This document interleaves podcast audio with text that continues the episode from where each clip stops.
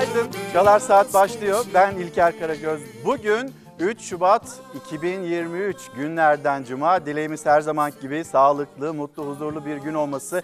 Güzel Ankara görüntüleri, manzaralarıyla başlamak istedik. Dün ve karlı bir sabah değildi ama bu sabah yine karla uyandı, beyaz bir örtüyle uyandı başkent Ankara ve biz de hemen hızlı bir şekilde hazırladık klibimizi sizlerle buluşturalım istedik. Biz Ankara'dan sesleniyoruz. Bugün bir misafirlik içindeyiz. Görmüş olduğunuz üzere Cumhuriyet Halk Partisi'ndeyiz ve Cumhuriyet Halk Partisi lideri Kemal Kılıçdaroğlu bugün misafirimiz olacak. Seçime sanda resmen ilan edilmemiş olsa da artık tarih işaretlendi. 14 Mayıs 2023'te o seçim yapılacak. Sandık seçmenin önüne gelecek. Seçime 100 gün kala ve Millet İttifakı'nın adayını açıklamasına 10 gün kala bizler de Cumhuriyet Halk Partisi'ndeyiz. Yayınımızı gerçekleştireceğiz. Bizim pek çok sorumuz var.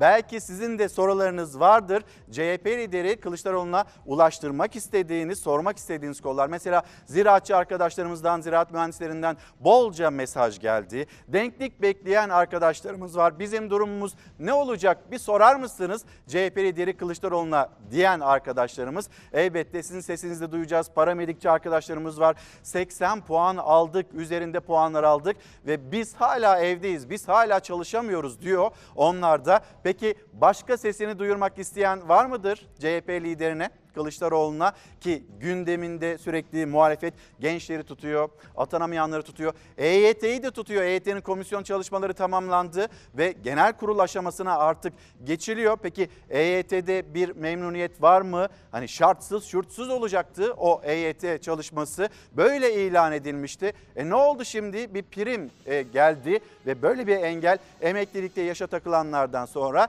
emeklilikte prime takılanlar gibi bir sorun karşısına çıktı binlerce hatta milyonlarca kişinin karşısına artı 975 kişi artı 975 günden söz ediyoruz. Şimdi bugünkü başlığımızda hemen söyleyelim sosyal medya hesaplarımız ekranlarınıza yansıyor. Bugün başlığımız Türkiye bilmeli. Türkiye bilmeli. CHP lideri Kemal Kılıçdaroğlu misafirimiz olacak. Ve bizim başlığımızda CHP liderinin bir açıklamasından ne demişti Kılıçdaroğlu? Türkiye artık şunu bilmeli, ayrışmayacağız, inadına kucaklaşacağız. Ve biz de bugün bu başlığı seçtik. Sizler için de Türkiye bilmeli deyip de kendi sorununu iletmek isteyenler sizi bekliyoruz. Ben Ankara'dan günaydın derken siz nereden günaydın diyorsunuz? Bu kez yoklamanın adresi e, Cumhuriyet Halk Partisi oldu. Biz buradayız. E, nereden yazıyorsunuz? Gündeminizde ne var? Bizimle paylaşın. Memleketin haberleriyle birlikte başka pek çok haber onları da hazırladık. Önce hem gazetelere bakalım, gazetelerin söyledikleri. Sonra haberlerimiz ekranlarınıza taşıyalım ve CHP lideri Kemal Kılıçdaroğlu'nu da bu şekilde de haberlerimizi tamamladıktan sonra da e, ağırlayalım. Kendisi de bizi ağırlasın ev sahibi olarak. E, hava durumu isterseniz bununla bir başlangıç yapalım. Ankara, Ankara'dan kar manzaraları, görüntüleri getirdik ekranlarınıza. Bir de memleketin havası diyelim. Doğuda yoğun kar riskleri beraberinde getirdi. Batıdaysa beklenen kar bu hafta sonu geliyor. Bugün kar yağışı İç Ege'nin tüm illerinde, Akdeniz bölgesinde Isparta, Burdur, Osmaniye, Kahramanmaraş gibi iç kesimler ve Torosların yükseklerinde, Batı Karadeniz'in iç kesimleriyle İç Anadolu bölgesinde etkili olacak. Marmara bölgesinde kar, Balıkesir, Bursa, Yalova, Kocaeli ve Sakarya'nın yükseklerinde görülebilir. Deniz seviyesinde ise yağışlar genellikle karla karışık yağmur şeklinde olacaktır. Karadeniz'de de durum benzer. Batı Karadeniz'de kıyı şeridi karla karışık yağmurluyken iç ve yüksek kesimler karlı olacak bugün. Batı Karadeniz'in denize kıyısı olmayan illerinde ve Bilecik çevrelerinde yoğun kar görülebilir. Yurdun doğusundaysa dün yağan yoğun kardan sonra yağış beklenmiyor. Ancak eğimin çok olduğu, rakımın yüksek olduğu noktalarda çığ riskine dikkat edilmeli. Bugün batıda etkili olan yağışlı hava cumayı cumartesiye bağlarken yurdun doğusuna geçmiş olacak. İç ve doğu kesimler cumartesi yine kar yağışlı. Yağışlar doğu ve güneydoğu Anadolu'da kuvvetli olacak yarın. Güneydoğu Anadolu yer yer karla karışık yağmur alacak ancak yükseklerde yoğun kar bekleniyor. Doğudaysa ikinci yoğun kar kütlesi çığ riskini artırabilir cumartesi. Batıdaysa cumartesi günü yeni bir yağışlı hava etkili olmaya başlayacak. Öğle saatlerinde tüm Marmara ve Ege yeni yağışın etkisi altına girmiş olacak. İstanbul, Çanakkale, Balıkesir, Bursa çevrelerinde kuvvetli yağışlar yükseklere kar şeklinde düşebilir. Ege'de de yarın kuvvetli yağış geçişleri bekleniyor dikkat edilmeli. İç Ege'de yağışlar kar şeklinde olacaktır. Cumartesi akşam saatlerinde ise kuzeyden esmeye başlayacak rüzgarla birlikte batıda sıcaklıklar hızla düşüşe geçecek. Cumartesi gece Marmara ve Ege bu geceye göre çok daha soğuk olacak. Pek çok adreste yağışlar gece saatlerinde kara dönmeye başlayacak. Batı bölgeler ve İstanbul için beklenen kar yağışı cumartesinin pazara bağlandığı saatlerde etkisini göstermeye başlayabilir. Pazar günü ise Marmara için mevsim kara kışa dönüyor. Pazar Marmara'da yağış kuvvetlenecek ancak kuzeyli fırtına kuvvetli ve soğuk hava taşıyacak. Pazar sıcaklıklar yer yer 7-8 derece birden düşecek Marmara bölgesinde. Beraberinde Batı Karadeniz'de kuvvetli sağanak yağışla birlikte kara kışı tam manasıyla yaşamaya başlayabilir. İstanbul ve Batı Karadeniz'de sıcaklıklar deniz seviyesinde dahi kar yağması için uygun hale gelecek. Trakya'da yağışlar zayıf ancak İstanbul'la birlikte Marmara bölgesinin doğusu yağışlı, Trakya hariç bölge geneli karlı. İç Ege, Akdeniz'in iç kesimleri pazar günü kar yağışı görecek. İç Anadolu bölgesinde Doğu iller, Doğu Anadolu bölgesinin tamamı, Güneydoğu Anadolu bölgesinin geneli özellikle yüksekleri karlı olabilir pazar günü. Doğu Karadeniz'de kıyı şeridi karla karışık yağmur alabilir ancak hemen iç kesimler ve yüksekler kar yağışı görecek. Kar soğukları pazartesi salıda sürüyor. Özellikle gece saatlerinde pazar pazartesi salı Karadeniz ve Marmara kıyılarında düşen yağışlar kara dönüşecek kadar soğuk olacak hava. Hafta sonu başlayan soğuklar yeni haftanın ilk günlerinde de sürecek. Batıda pek çok adres yeni haftanın ilk günlerinde de kar almaya devam edeceğe benziyor.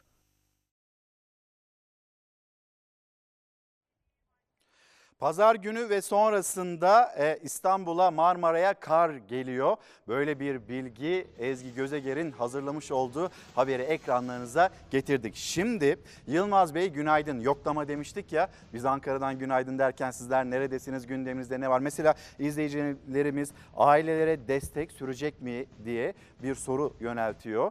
CHP liderine Kılıçdaroğlu'na hemen notumu aldım. İntibak yasasını bekleyen emeklilerimiz var. Onlarla ilgili de bu soruyu sorma imkanımız olacak elbette. Melek Hanım günaydın hem bizi hem Türkiye'nin gündemini takibe almış. Ee, sonrasında sağlıklı mutlu günler diyen izleyicilerimiz bakayım bakayım Tekirdağ Çerkezköy sonrasında Van'dan selamlarını ileten izleyicilerimiz, İzmir'den günaydın diyenler, şu an itibariyle şu saat itibariyle uyananlar yani biz memleketin haberleri olup bitenler onları aktarırken biz de doğru haberlerle uyanmak istiyoruz diyen izleyicilerimiz e, yine sizlerden gelen mesajlar. Bir izleyicimiz de demiş ki İzmir'den günaydın Bağkur'dan 5400'den kısmi emeklilik bekliyorum. Ee, bakalım hani bunu da soralım teknik bir detay galiba bu. Ee, Hatay 4 yoldan da selamlarını ileten izleyicilerimize günaydınlar olsun. Bugün şimdi başka hangi konuları konuşacağız? Saatler onu gösterdiğinde TÜİK enflasyon verilerini açıklayacak. Biraz öncesinde 9.30'a doğru da e, sizler de takip ediyorsunuz. ENAK bağımsız akademisyenlerin bir de piyasa enflasyon araştırması var. O araştırma sonuçlarında o saatlerde öğreneceğiz öğreneceğiz. ENAK'ın anlattığı, açıkladığı enflasyon verisi mi? TÜİK'in açıklayacak olduğu enflasyon verisi mi? Sizi daha iyi tarif ediyor. Hayatınızı, çarşı pazarı, pahalılığı daha iyi tarif ediyor. Sonrasında hem Sayın Kılıçdaroğlu'yla hem de sizlerle bir değerlendirmek isteriz. Açıkçası her ayın 3'ünde açıklanan enflasyon verileri bugün TÜİK tarafından saat 10'da ilan edilecek. Az önce de söyledim EYT artık genel kurula gidiyor. EYT kimleri memnun etti, kimleri memnun etmedi diye yine sistem dolu mesajlar da geliyor. Instagram'dan da Twitter'dan da. Sonra Avrupa ile güvenlik krizi yaşanıyor. İçişleri Bakanı Süleyman Soylu'nun yaptığı açıklama. Siyaset Cumhurbaşkanı'nın ee, ben ekonomistim ve netice ortada sözlerini bir taraftan tartışıyor. Cumhur İttifakı genişleyecek mi? Millet İttifakı'nın adayı kim olacak? İki önemli soru. Bu sorularda yanıtlarını ne zaman bulacak? Artık önümüzde çok fazla bir zaman kalmadı. 100 gün kaldı.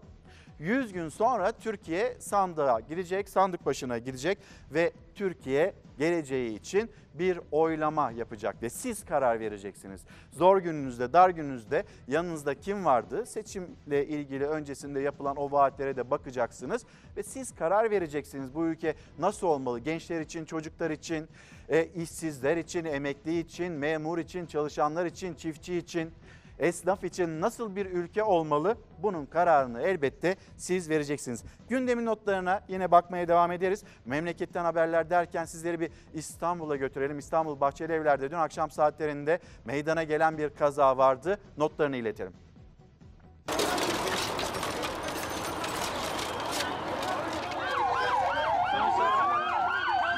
Bilinci yerindeydi. Herhangi bir yarası yoktu. Dikkatim dağıldı dedi. Yavaş yavaş durağa yaklaştı, yayaların arasına daldı, önüne kattığını sürükledi.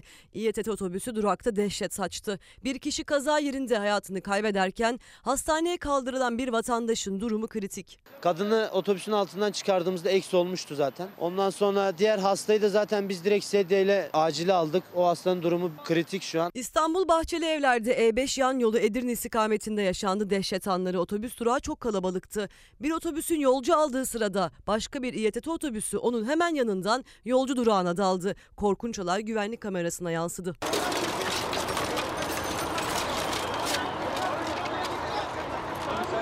Sefer Baldan kontrolündeki otobüsün çarptığı engelli vatandaş Hikmet Kaya kazada hayatını kaybetti. Otobüsün altından çıkarılan bir kadının durumu ise kritik. Bir tane de bayan hasta götürdük. O da hamileydi. Şu an muayene sürüyor doktorlar tarafından. Can pazarının yaşandığı durakta vatandaşlar bir araya gelerek otobüsü kaldırmaya çalıştı. İtfaiye ve ambulans ekipleri yaralılara müdahale etti. Otobüs şoförü gözaltına alındı.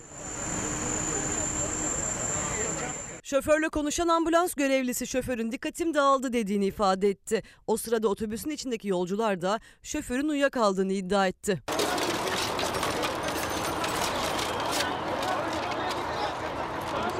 Olayla ilgili soruşturma sürüyor. Sibel Hanım günaydın. Manisa e, Akhisar'a da selamlarımızı iletelim. Kenan Bey diyor ki pandemide küçük esnafa verilen 25 bin lira krediler icralık oldu. Esnaf zor durumda. Ve o zaman en çok ne söylendi?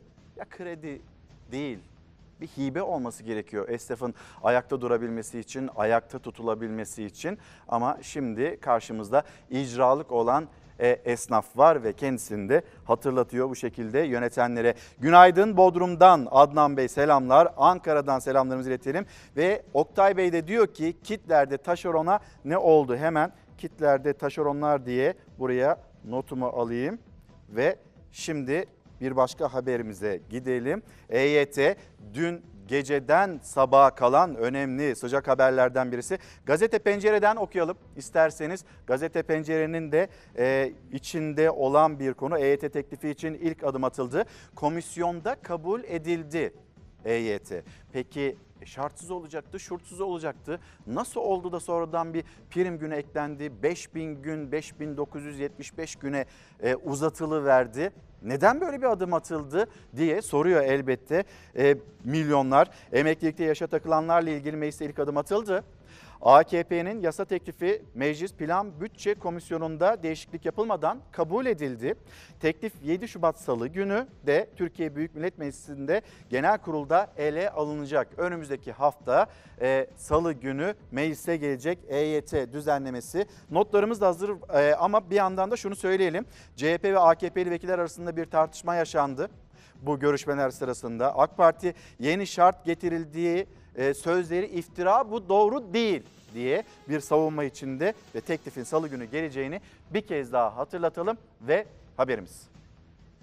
EYT'liler 5000 gün primle emekli olacakken getirdikleri yasayla 5975 gün prim ödemek zorunda kalacaklar. EYT'liler şimdi EPT'liler oluyorlar. Ezbere konuşma oradan Garo. emeklilikte prime takılanlar oldu. Milyonların beklediği EYT düzenlemesi Meclis Bütçe Komisyonu'nda tansiyonu yükseltti. Muhalefet pankartlarla iktidarı karşıladı. EYT'liler şimdi de prime takılıyor diyerek itiraz etti. Verilen sözde teklif farklı dediler.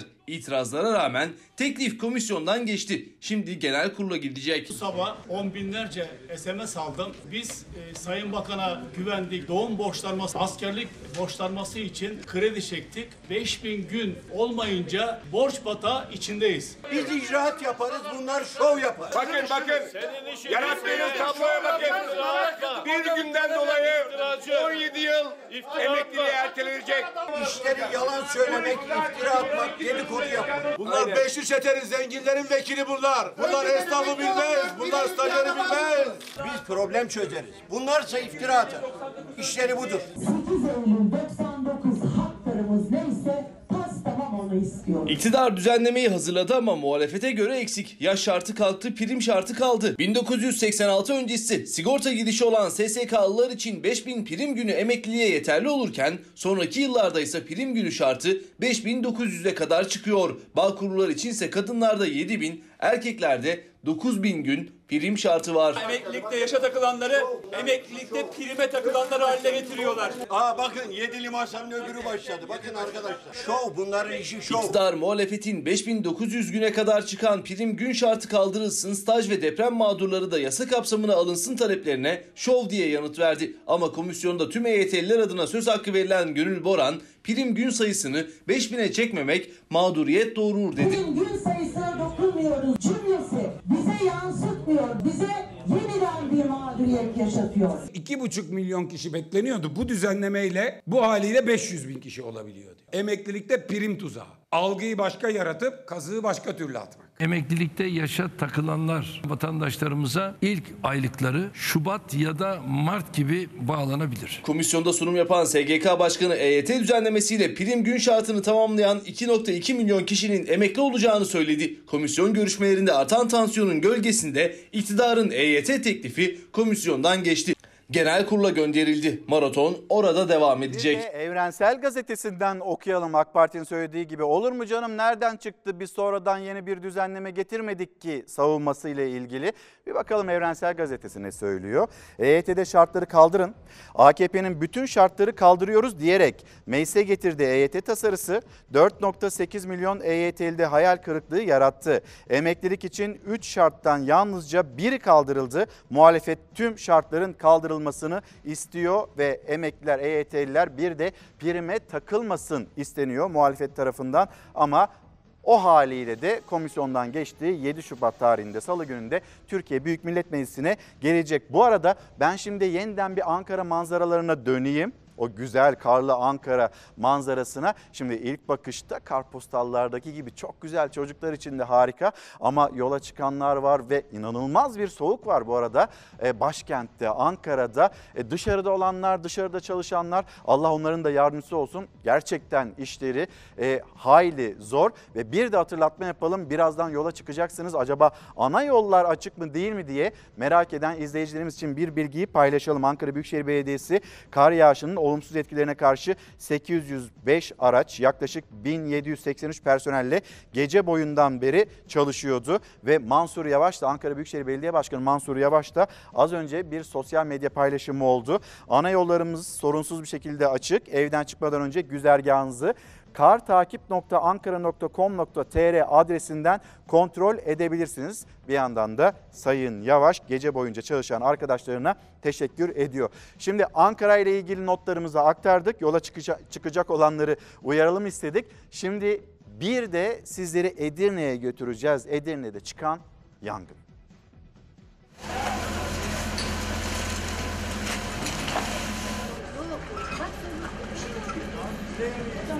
Sana bir şey olmadı. İyi sana bir şey olmadı.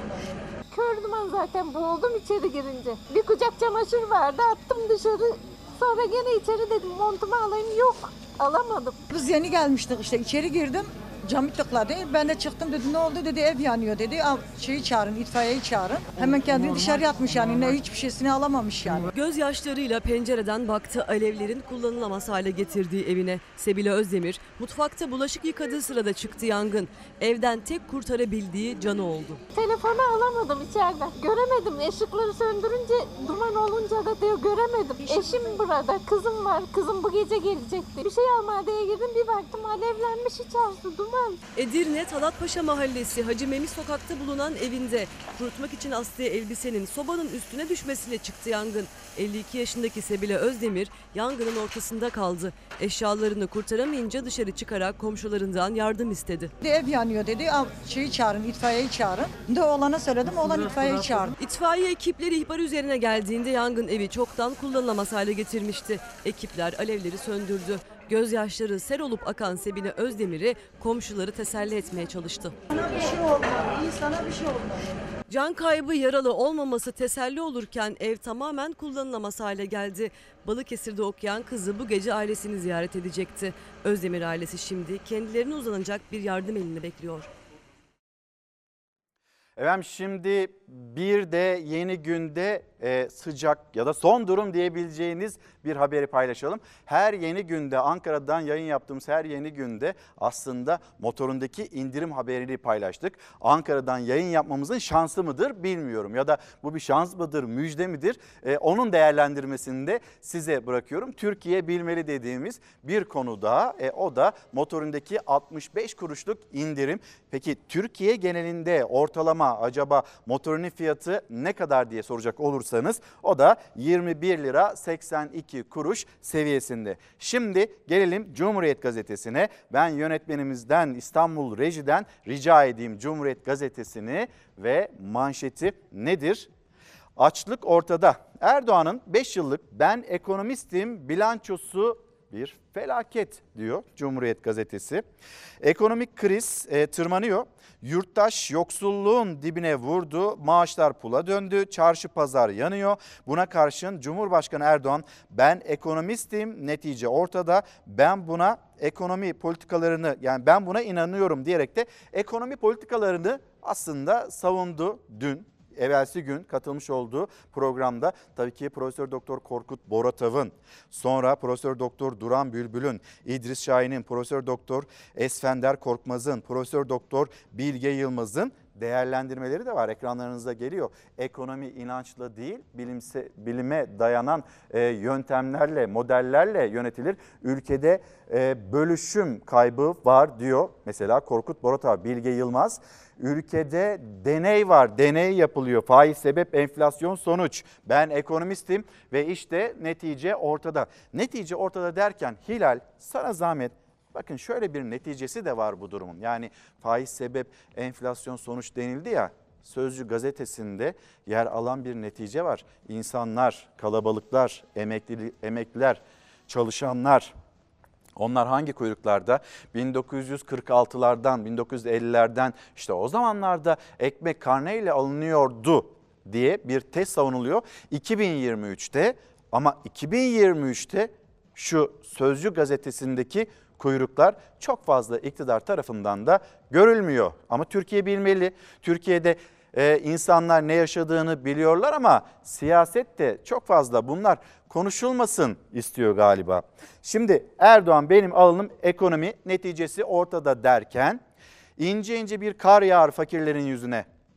Neden felek inanmıyor? Fukaranın sözüne Aşık Mahsuni Şerif ve yer Erzurum. Sıcaklık eksi 5 derece. Vatandaş ucuz et kuyruğunda. Şu fotoğrafa bakın bu fotoğraf 1950'lerden değil. Bu fotoğraf 2023 Türkiye'sinden ve tarihine de baktığınızda Şubat ayından dar gelirinin ne halde olduğunu gösteren bir tablo. E şimdi Erzurum'da o soğukta dondurucu soğukta kar altında insanlar böyle bir kuyrukta. Ankara'da farklı mı durum? Ankara'da da Sığıye Meydanı'nda Ankara Büyükşehir Belediyesi Ramazan e, Ramazan ayı öncesinde, Ramazan bayramı öncesinde insanlar sağlıklı beslenebilsin, uygun fiyattan ete ulaşabilsin. Çünkü kasaba gittiğinde, markete gittiğinde etin fiyatının nerede, hangi seviyede olduğunu herkes görüyor. E, bu olabilsin diye işte o araçlarını Ankara'nın çeşitli yerlerinde e, konumlandırdı ve kalabalıklar, insanlar et alabilelim, uygun fiyattan et alabilelim diye e, kuyruklara giriyor. Sene 2023 yani nerede kaldı 70 yıl, 75 yıl öncesi? E nerede şimdi bizim yaşadıklarımız Türkiye bilmeli derken siz zaten ne olduğunu çok ama çok iyi biliyorsunuz ve ekonominin neticesi ortada. Bunun değerlendirmesini size bırakabilir miyim? Siz bize yazıp gönderir misiniz? İşte sosyal medya hesaplarımız Instagram İlker Karagöz Fox. Hem gündemi takip edin hem bizi takip edin hem de yorumlarınızla mesajlarınızla bizi de yalnız bırakmayın. E sonra e, Karagöz İlker o da Twitter adresim Türkiye Bilmeli etiketine destek verip ne yaşandığını, ne yaşadığınızı, memleketinizde kuyrukların olup olmadığını bize aktarırsanız çok mutlu oluruz. Şimdi çarpıcı bir haber ve üzen de bir haber. Sapasağlam e, bir kişi sapasağlam ameliyata giriyor. Ameliyata gitme gerekçesi Muammer Aydoğdu'nun e, bademcik ameliyatı, işte geniz eti ameliyatı olacaktı. Ama Muammer Aydoğdu 17 gün sonra yaşamını yitirdi. Peki neden? Ve o ameliyatı yapan doktor nerede? En küçüğünüz müydü? En küçüğümüz. Arkamızdan geldi, hastayı kaybettik dedik. Yani biz de ne uğradığımızı şaşırdık. Sapasağlam kardeşinin ölüm haberiyle sarsıldı. Bademcik ve geniz eti ameliyatı olan 56 yaşındaki Muammer Aydoğdu ameliyattan 17 gün sonra hayatını kaybetti. O 17 gün içinde olan olaylarsa akıl alır gibi değil. Baba kaç yaşına girdin? 56. 56 mı? 56 yaşında bir insan için çok karizmatiksin. Almanya'da yaşayan iki çocuk babası Muammer Aydoğdu Mersin'de yaşayan kardeşlerinin yanına gitti. Nefes darlığı şikayetiyle özel bir hastaneye başvurdu. Doktor geniz eti ve bademcik ameliyatı gerekli dedi. Ameliyattan sonra her şey normal, her şey güzel, her şey düzgün dedi bize. Her şey normal denilerek eve gönderilen Aydoğdu'nun sürekli kanaması oldu. Her kanamada ameliyat olduğu hastaneye gitti. Üç gün yattı, o üç gün içinde kanaması oldu. Durdurdu, bir daha akşam tekrar kanama oldu, tekrar durdurdu. Lazerle yakıp işte durduruyordu. Bize her şey normal olabilir böyle şeyler diyordu. Ve yine her şey normal denilerek eve gönderildiği son gün. O gün kanama çok şiddetliydi. Muammer Aydoğdu'nun kardeşi Songül Yıldırım hemen ambulans aradı. İşte buraya getirin. Ben işte onu ameliyat eden doktorum buraya falan. Onlar kabul etmediler. Hastaneye götüreceklerini söylediler. Songül Yıldırım doktorun devlet hastanesinde peşlerine düştüğünü, kardeşini bir şekilde ikna ederek kendi çalıştığı hastaneye götürdüğünü söyledi. Sonrası ise büyük acı ve şok. Biz gittik 5 dakika sonra arkamızda oldu. Bunlar seni hiç tedavi edemezler. Ben seni hastaneye götüreyim. Oraya hazırlattım. Çok orada hemen 5 dakikalık bir sorunum var. Hemen işte şey olacak bitecek sorunun. Arkamızdan geldi hastayı kaybettik dedik. Yani biz de ne uğradığımızı şaşırdık. Muammer Aydoğdu'nun ailesi doktordan hastaneden şikayetçi oldu. Soruşturma devam ediyor. Savcılığa da başvurdu. 56 yaşında bir insan için çok karizmatiksin. Ben teşekkür ederim. İzleyicilerimiz bir yandan Twitter'dan mesajlarını da gönderiyorlar. Mesela kamuda çalışan mühendisler e, bizim özlük haklarımız var bunu da dile getirir misiniz diye hemen notlarımız arasında olsun istedim ve e, buraya da küçücük bir notunu aldım. Şimdi yine haberlerimize devam edelim. Korkusuz gazetesine gireceğiz. Korkusuz gazetesinin manşetinde e, bir yandan emekliler var. Bir de e, ilginç de bir haber var. Nedir? Onu da paylaşmak istiyoruz sizinle. Bir araç, bir otomobil çöpe atılır mı? O haberi ekranlarınıza getireceğiz. Hemen bir bakalım Korkusuz gazetesine. Ee, üzmeyin emeklileri ve verin emeklilerin istediklerini. Hemen gelsin ekranlarınıza aşık ve yoksulluk sınırı altındaki milyonlarca emekli imza toplayıp iktidara seslendi. İnsanca yaşayacağımız bir maaş verilsin. İkinci talepleri dört kez asgari ücret e, kadar ek ödeme verilsin. 2000 sonrası için intibak yasası çıkartılsın ki sizlerden gelen mesajlar arasında bunu Kılıçdaroğlu'na sorar mısınız diyorsunuz. Elbette soralım. EYT maaşları Ocak'tan itibaren başlatılsın. Sağlıkta katkı payı uygulaması kaldırılsın diye taleplerini 4 başlıkta 5 başlıkta iletiyorlar. E gelelim manşete böylesi ilk kez görüldü. Bir otomobilin çöpe atıldığına ilk kez Türkiye'de tanıklık ediyoruz. Sanayi sitesinde kaynakçılık yapan esnaf iki gün önce dükkanın önüne park edilen otomobili e, forkliftle kaldırıp konteynere bıraktı. Neden bunu yaptı? Ne oldu orada? İzleyelim.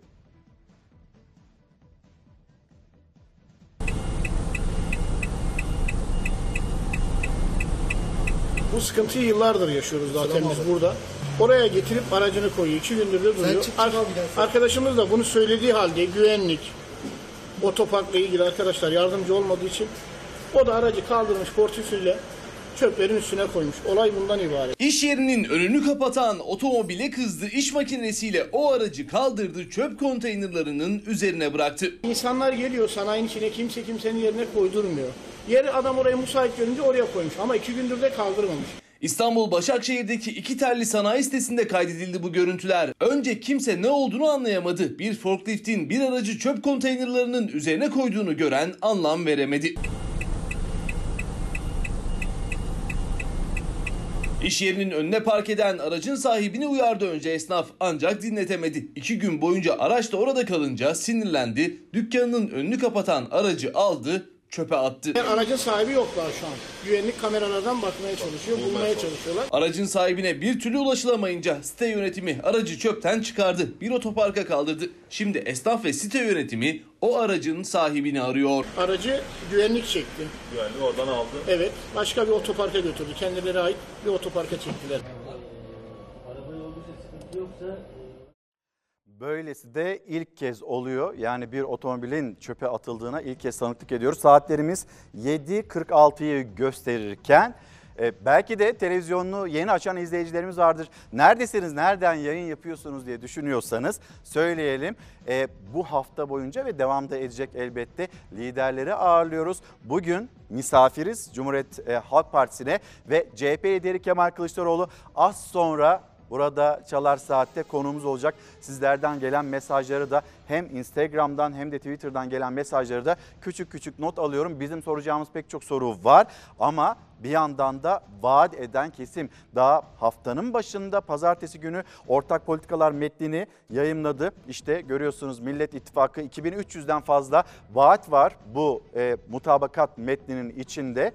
Peki siz var mısınız ya da siz de kendinizi hatırlatmak isterseniz ne yaşadığınızı ve çözüm bulunmasını istediğiniz sorunlar varsa bizlere ulaştırabilirsiniz. Siyasetten bir iki başlık sonra sizi Yeşilçam'a götüreceğim. Elbette e, soracağız CHP lideri Kılıçdaroğlu'nu burada ağırlarken, Çalar Saat'te ağırlarken bu Yeşilçam üzerinden e, göndermeler nedir ve acaba sloganlar savaşında kim kazanacak 15 Mayıs 2023 tarihini siz nasıl görüyorsunuz, nasıl gözlemliyorsunuz? 15 Mayıs 2023 tarihinde Millet İttifakı ve onun adayı kazanır ise Acaba hangi kurumlara telefonlar gidecek? Bu soruyu da kendisine yöneltmiş olacağız. Cumhur İttifakı genişliyor mu? Hemen bir bakalım. CHP düzeltiyorum. AK Parti Genel Başkanı, Cumhurbaşkanı Recep Tayyip Erdoğan dün e, öğle saatlerinde MHP lideri Devlet Bahçeli'yi ziyaret etti. Cumhurbaşkanı Erdoğan dün Cumhur İttifakı'ndan ortağı MHP lideri Bahçeli ile bir araya geldi. Görüşmede ana gündem maddesi Cumhur İttifakı'nın genişleyip genişlemeyeceği bir manşet, bir başlık olarak Hürriyet gazetesinde. Sonra 3 dönem kuralı işletilmeli.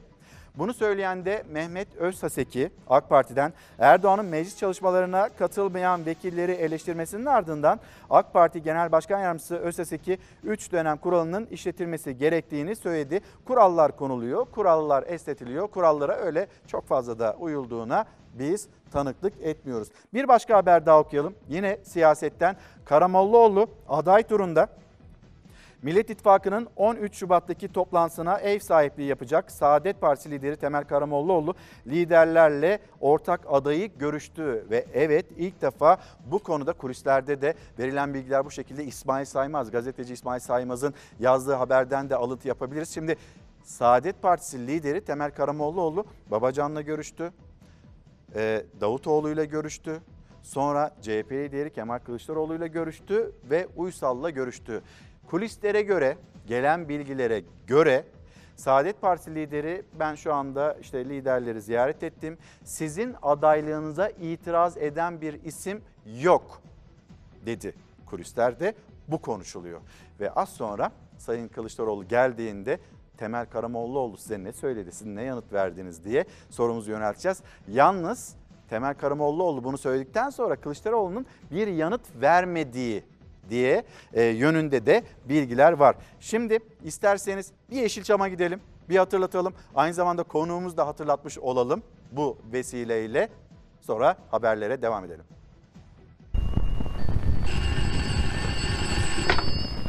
Alo ben Abbas. Ben Kemal. Geliyorum.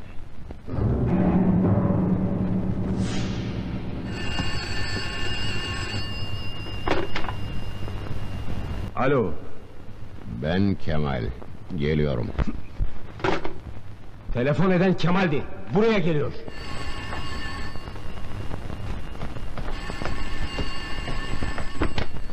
Alo. Ben Kemal. Geliyorum. Şimdi sınırlarımızın ötesine geçelim ve Amerika Birleşik Devletleri'nden bir kurtarma anı, operasyon, onun görüntüleri. Come here. Get hold of it. Come here. Come on. Come here. Drag him. Drag him. Kaza yapan sürücü araçta mahsur kaldı. Polis sürücüyü alev alan araçtan son anda kurtardı. Come here. Drag him. Drag him. Amerika Birleşik Devletleri'nin Nevada eyaletinde bir sürücü yol kenarındaki ağaca çarptıktan sonra aracında mahsur kaldı. Polis ve çevredekiler sürücüyü kurtarmak için yardıma koştu. Bu sırada aracın önünden dumanlar yükselmeye başladı. Polisin yan kapıdan sürücüye ulaşma çabası başarısız oldu. Bu sırada ona yardım eden adam diğer kapıyı açmayı başardı. İkili kendinde olmayan sürücüyü kurtarırken araçtan alevler yükseldi. Come on. Come on. Come here. Drag him. Drag him. Kurtarılan sürücü güvenli alana taşındı. Daha sonra hastaneye kaldırıldı. Sürücü alkol etkisi altındayken araç kullanmak suçuyla yargılanacak. Relax. Relax. Relax.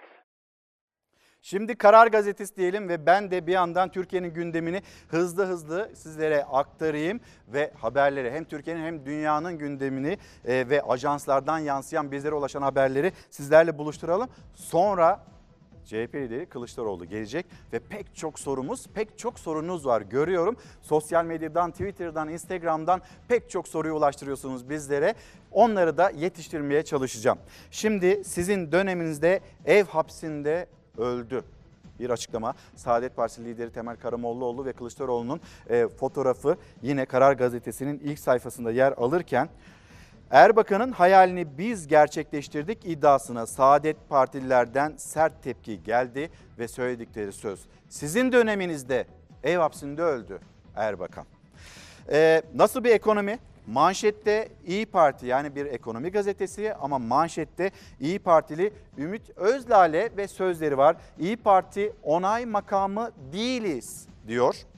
Ee, gerçekten CHP o masayı, altılı masayı Sayın Kılıçdaroğlu'nun dediği gibi Kemal Bey'in Cumhurbaşkanlığını onaylatmak için kurduysa biz de onay makamı değiliz açıklaması geldi. Ee, Ümit Özdağ'le'den ki kendisi ortak mutabakat metnini açıklayan kurmaylardan, e, İyi Partili kurmaylardan birisiydi. CHP Genel Başkanı ve adaylığı ile ilgili bir açıklama. Ve peki masa dağılır mı? Hemen şöyle biraz daha yaklaştığımızda o ekrana yansıyan e, görüntüye bir baktığımızda masa dağılır mı? Hayır masa dağılmaz ama bizim de o masada söyleyeceklerimiz var diyor e, Ümit Özdağ'le ve İyi Parti. Ne zaman öğrenecek Türkiye? Millet İttifakı'nın adayını 10 gün sonra 13 Şubat tarihinde ev sahibi de Saadet Partisi lideri Temel Karamollaoğlu liderleri dolaşıyor. Kulis bilgisini tekrar hatırlatacak olursak şu ana kadar gittiğim liderler içinde adaylığınıza itiraz eden bir isim yok e, sözleri. Ama Kılıçdaroğlu buna acaba soracağız burada acaba bu kulisle ilgili bu sözler doğru mu değil mi? kulis bilgileri ve kendisi ne der çalar saatte dinleyeceğiz. Şimdi isterseniz bir gün gazetesine de gidelim. Orada da hem ekonomi haberi var ama böyle bir zafer haberini paylaşmak istiyorum ben sizlerle. Saatler 8'e doğru ilerlerken bakalım bir gün gazetesi Çambükü'nde zafer. İlk sayfada yer alan haber bu. Ee, hemen Amasya Taşova ilçesinde e, geçimini tarım ve hayvancılıkla sağlayan Çambükü köyü sakinleri mera ve tarlalarına yapılmak istenen organize sanayi bölgesine itiraz ediyorlardı. Kim kazandı? Onlar, köylüler, üretenler, toprağına sahip çıkanlar. Biz üretimde kalmak istiyoruz, üretmeye devam etmek istiyoruz diyenler onlar kazandılar.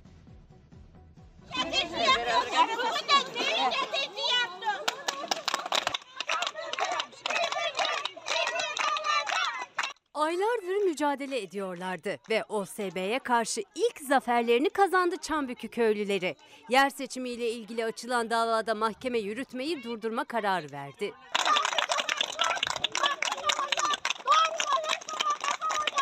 Bugün güzel bir haber aldık. Sonunda bu mücadelemizde bir yol kat ettik ve yürütmenin durdurulması kararını aldık.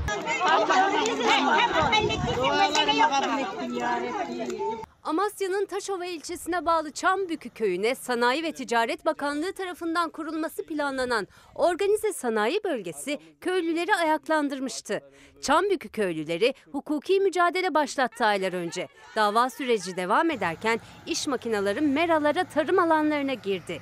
Ekili araziler dümdüz edildi. Yüzlerce meyve ağacı köklendi. Köylüler hiç istemedikleri halde jandarmayla karşı karşıya geldi. Arbede yaşandı. Hayvanlar merasız, tohumlar tarlasız kaldı. Tarlalarından olan köylüler sembolik olarak asfaltı traktörle sürdü. Sonra da buğday tohumları serpti o asfaltın üstüne. Devlet görsün. Ekecek, sürecek bir yeri kalmadı bu köylünün. Köylülerin aylardır gözleri yaşlıydı ve sonunda sevindiren bir gelişme yaşandı. Yer seçimiyle ilgili açılan davayı reddetmişti mahkeme. Köylüler itiraz etti. İstinaf Mahkemesi yürütmeyi durdurma kararı verdi. Çambükü'nün OSB için uygun olmadığına kanaat getirildi. Kararda telafisi güç zararların doğabileceği şerhi düşüldü. Tarım alanlarına vurgu yapıldı. Mahkemece e, talep etmiş olduğumuz yürütmenin durdurulması e, kararı verilmiş oldu. Bu iş bu karar ile Çambıkı köyünde OSB kurulması yönündeki e, uygulama işlemleri durmuş olacak ve e, mahkemenin e, vereceği asıl karara kadar bu durum böyle devam edecek. Köylülerin iki bakanlık ve valiliğe açtığı iki dava daha var. Çevre planı değişikliği ve reddedilen mera vasıflarının değiştirilmesi davalarıyla ilgili hukuki süreç devam ediyor. Efendim bir yandan haberlerin arasında sizlerden gelen e, mesajlara bakıyorum. Çağrılarınızı e, yine not almaya çalışıyorum. Kamu avukatları hak arayışında, diş hekimleri atama bekliyor. Bayram ikramiyesi eğer e, Millet İttifakı ve adayı adayda Kılıçdaroğlu ise devam edecek mi emeklere diye Eskişehir'den bir izleyicimiz sormuş. Kadrolu öğretmenler onların il ilçe emri beklentisi buraya notlarımı aldım yavaş yavaş da biriktiriyorum. Instagram'a bakıyorum Twitter'a bakıyorum haberleri de bir yandan sizlere aktarmaya çalışıyoruz. Karlı bir Ankara sabahında Cumhuriyet Halk Partisi'nden yayınımızı gerçekleştiriyoruz. Birazdan CHP lideri konuğumuz olacak sorularınızı bizlere ulaştırabilirsiniz. Biz de soralım siz de sorun ve 2300 vaadin yanında bir yandan da sizin beklentileriniz nedir? Ana muhalefet Partisi lideri Kemal Kılıçdaroğlu da bunu hem duymuş hem de bu e, konuyla ilgili konularla ilgili yanıtları nedir birlikte dinleyelim isteriz. Şimdi Ankara'dayız. Karlı bir yani dün Ankara'da inanılmaz bir soğuk vardı. Dua ettik birazcık olsun hava yumuşasın diye. Hava yumuşadı ve gece kar bastırdı. Nasıl bir manzara oluştu başkentte? Görüntüleri.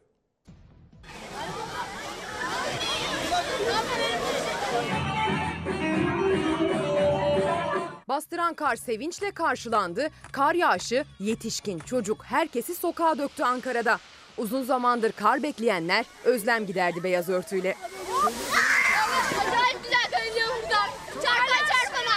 Çok mükemmel oldu. Abi dört gündür bunu bekliyorum yemin ediyorum. Abi çok mutluyuz ya. Özellikle şu hava mükemmel şu an. Bayağı da özledik. Akşam saatlerinde başlayan kar yağışı sonrasında başkent Ankara'da çocuklar cadde ve sokaklara döküldü. Anne babalar da pek evde oturmadı. Sokak aralarında kar üstünde halay çekenler amatör kameralara yansıdı.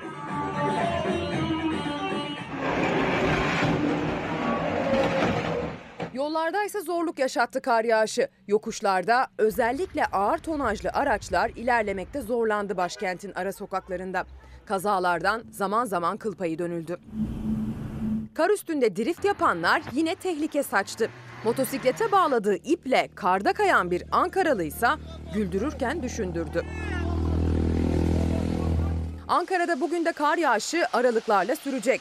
Başkentin cumartesi günü kar yağışı görme ihtimali daha zayıf. Ancak pazar günü soğumayla birlikte yoğun kar yağışı ihtimali başkent Ankara için de karşımıza çıkıyor. Okullar açılmadan hemen önce beklenen yoğun kar yeni haftanın ve yeni sömestrin ilk günlerini de pek çok adreste olduğu gibi Ankara'da da beyaza bürüyecek. Şimdi ekonomi siyaset haberimize geçmeden hemen önce uzman çavuşların sözleşme çilesi bitmedi diyen izleyicilerimiz var. Notumu aldım. Staj SSK başlangıcı olsun diyen ve uzun süredir aslında biz de bunun takibini yapıyoruz, dillendiriyoruz. Ee, burası ne olacak? Hani EYT ile ilgili e, beğenilse de beğenilmese de bir düzenleme var ama burada da bir hak kaybı yok mu diye hatırlatan izleyicilerimiz var. Notlarımız arasına aldık. Şimdi devam edelim. O zaman Bir Gün Gazetesi o e, ben ekonomistim netice ortada sözlerini ve devamını Bir Gün Gazetesi manşetine taşımış. Bakalım ekonomistin ustalık eseri kredi kartları patladı. Yurttaş borçlu. Bireysel krediler ödenemiyor. Dış ticaret açığı. Yıla rekorla başlarken borsa ise çökmek üzere. Yani netice ortada diyor Bir Gün Gazetesi. Faiz sebep, enflasyon neticedir. Alansa benim alanımda ekonomi. Neticesi ortada. Sayın Erdoğan istediği kadar alanım ekonomi desin, ekonomistim deyip dursun. Olmuyor, yapamıyor. Devlet ödediği faize bakın. Bu senenin 2023'ün bütçesine de şimdiden 566 milyar faiz koydu. Cumhurbaşkanının faiz sebep enflasyon sonuç tezi benim alanım ekonomi sözleri. Bir kez daha muhalefeti konuştururken dış ticaret açığı rakamları geldi. Ocak ayında açık 14,3 milyar dolarla rekor seviyeye yükseldi. Evet aynen Sayın Erdoğan netice gerçekten ortada. Bakın 86'larda filandı enflasyon. 64'e düştü. Daha da düşecek. Neyle? Baz etkisiyle. Aha bu da fiyatlar. 197'den 200'e çıkmış yine. Baz etkisinden kurtulunca hayat pahalılığından kurtulunmuyor. Neticesi ortada. Muhalefet iktidarı ekonomi politikaları üzerinden eleştirirken Hazine ve Maliye Bakanı Nebati ortak mutabakat metnini okudum enflasyonla mücadele yok diye Millet İttifakı'nı eleştirdi. Muhalefetin yol haritasına baktım. Enflasyonu nasıl önleyeceklerine ilişkin bir yol haritaları yok. Dövizle ilgili de IMF'den borç almayı tasarlıyorsanız ne kadar alacaksınız? Buna ne kadar faiz vereceksiniz? Türkiye'deki enflasyonun sebebi kur artışıdır. Döviz kurundaki bu patlamadır. Ne vergi artırdık ne yeni vergi getirdik. Tam aksine vergi yüklerini düşürdük ve bunun da ötesinde şu anda 5,5'u büyümede yakalamış vaziyetteyiz. Ekonomimiz yüzde şu kadar büyüdü diyor. Gün yine Sayın Erdoğan demiş. Şu kadar büyüdük, bu kadar büyüdük. İyi de bu büyümeden kim faydalandı? Parası olan faydalandı. Orta sınıf Türkiye'de çöktü. Defalarca uyardım seni SPK. Gerekeni yapmadın. Küçük yatırımcının soyulmasına göz yumdun. Çok öfkeliyim. Görüşeceğiz. Vallahi de görüşeceğiz. Borsada yaşanan dalgalanma, değer kaybı da siyasetin gündeminde. CHP lideri Kılıçdaroğlu da Babacan da sermaye piyasası kurulunu hedef aldı. Şu borsada olanlara bakın ya. Yazık günah insanlar mağdur oluyor ya. SPK diye bir kurum var. Bağımsız çalışması gereken bir kurum var. Bakın hükümetin zoruyla bugün yaptıklarınız var ya. Bunun vebali var ya. Şimdi Millet İttifakı hafta başında ortak mutabakat metnini açıkladı. 2300'den fazla vaat.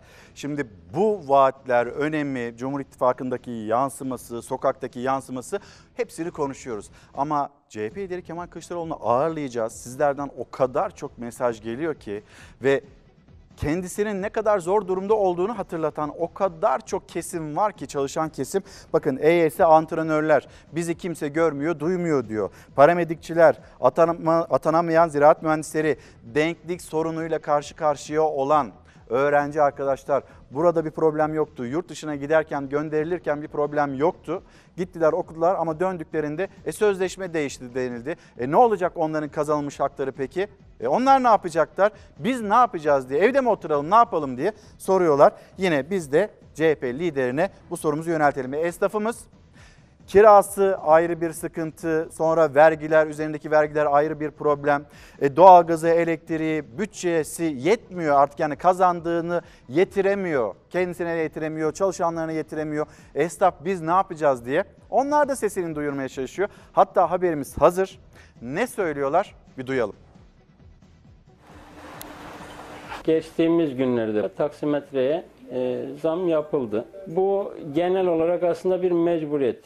E, piyasanın durumu herkesçe malum. Adam binecek güç kalmamış, alacak bir güç kalmamış. İnsanlar artık bayağı bir tepki gösteriyor. Mecburiyetten yapılan zamlara her gün bir yenisi ekleniyor. Şehir şehir zam haberlerinin ardı arkası kesilmiyor. Çoğu zaman zamların ilk eleştiri odağı olan esnafsa her fırsatta gerekçelerini sıralıyor. İnanın o diğer girdi fiyatları yani yedek parçaydı, sigortaydı, işte lastikti. Diğer e, girdiler, diğer giderler en az yüzde 300'e e, tekabül ediyor. En az olan. Yok güç kalmadı. İnsanların bir alım satımda, şunda bunda herhangi bir artık adım atacak halleri kalmadı. Taksici bunu yapmak zorunda. Başta mazot olmak üzere maliyet kalemlerini %300 arttı diyerek sayan esnaf taksimetreye zam yaptı. Taksi zammı yapılan illere Osmaniye'de katıldı. Taksimetre açılışına %30, kısa mesafe ücretine ise yaklaşık %60 zam geldi. Küçük esnaf genelde olduğu gibi taksici esnafı da çok zor durumda. Esnafın geneli durumun zorluğunu dillendiriyor sık sık. Alım gücü düştüğü halde mecburen zam yapıyoruz diyorlar. İşlerinin hepten durduğunu anlatıyorlar. Neticede her şey pahalandığı için insanlarımızda kaldırma kabiliyeti zayıf. Bugün 7 liradan bir mazot 24 lira oluyorsa sıkıntı demektir. Aksaray Yeni Sanayi sitesinde çalışan esnafsa ana muhalefetin il teşkilatıyla dertleşti.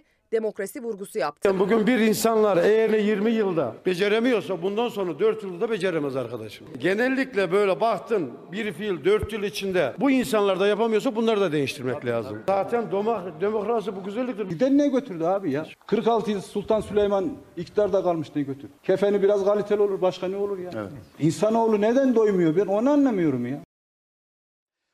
Bir sürü sorun var. O sırada Türkiye Büyük Millet Meclisi.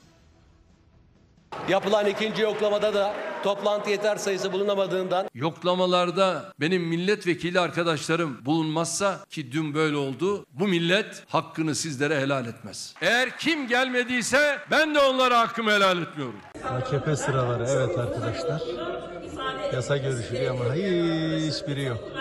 YÖK'ün önemi yok AKP'ye göre. Meclis Genel Kurulu'nda bulunmayan vekillere Erdoğan'ın hakkımı helal etmiyorum. Aldığınız maaşlar haram tepkisinden birkaç saat sonra AK Parti sıraları yine bomboştu. Bomboş sıralar. Bak.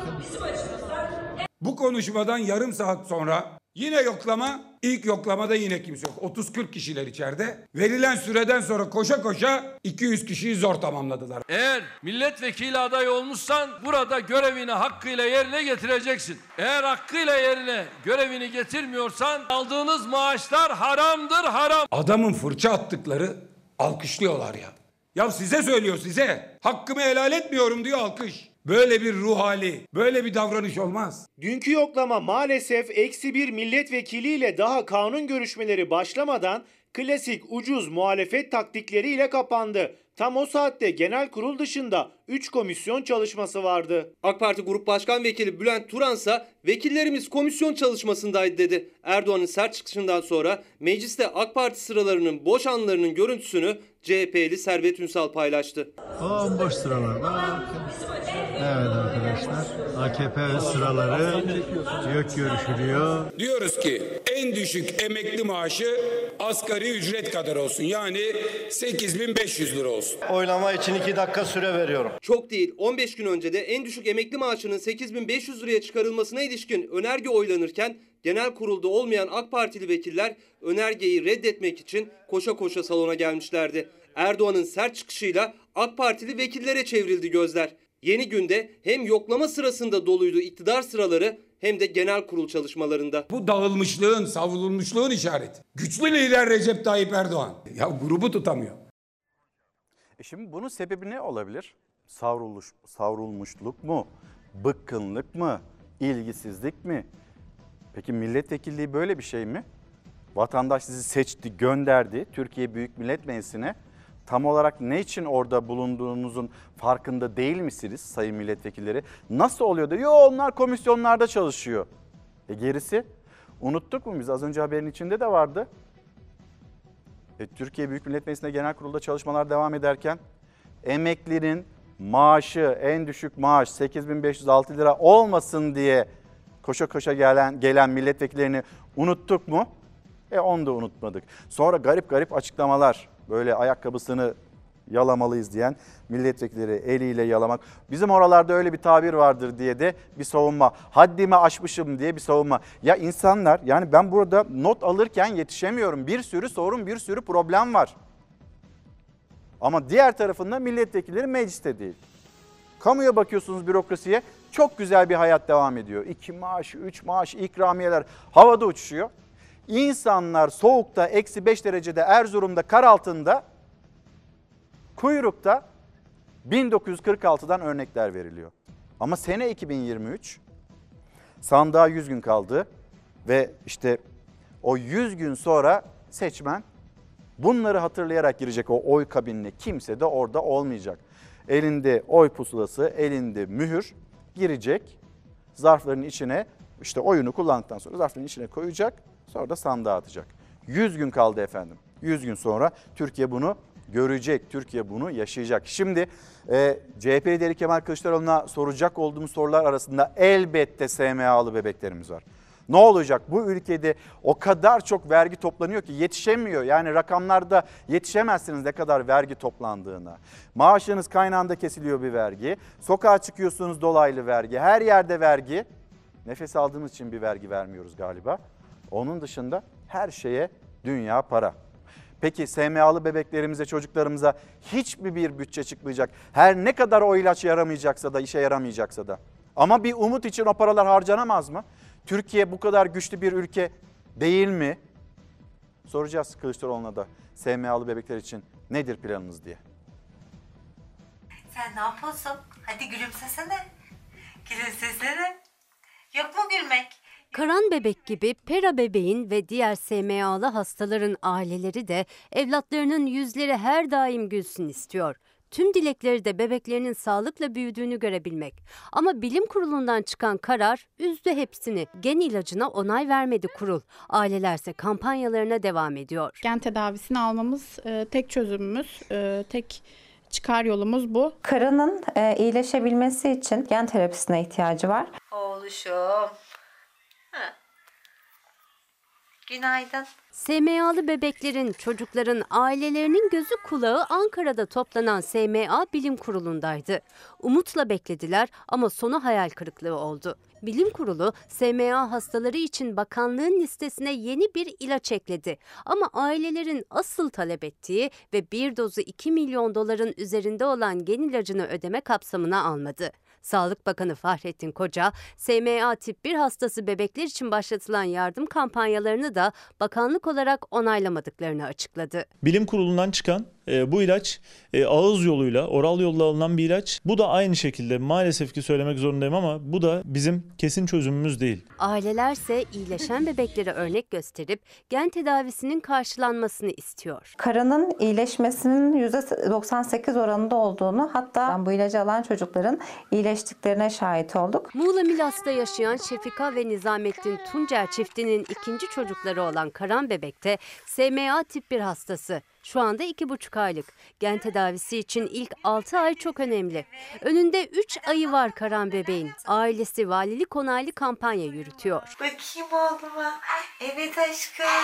Ben Tuğra'yı, Karan abisi. Onu çok seviyorum. Her gün oyun oynamak istiyorum. İzmirli Başkes çiftinin bebekleri Peraya ise dünyaya geldikten 9 gün sonra SMA tip 1 teşhisi konuldu.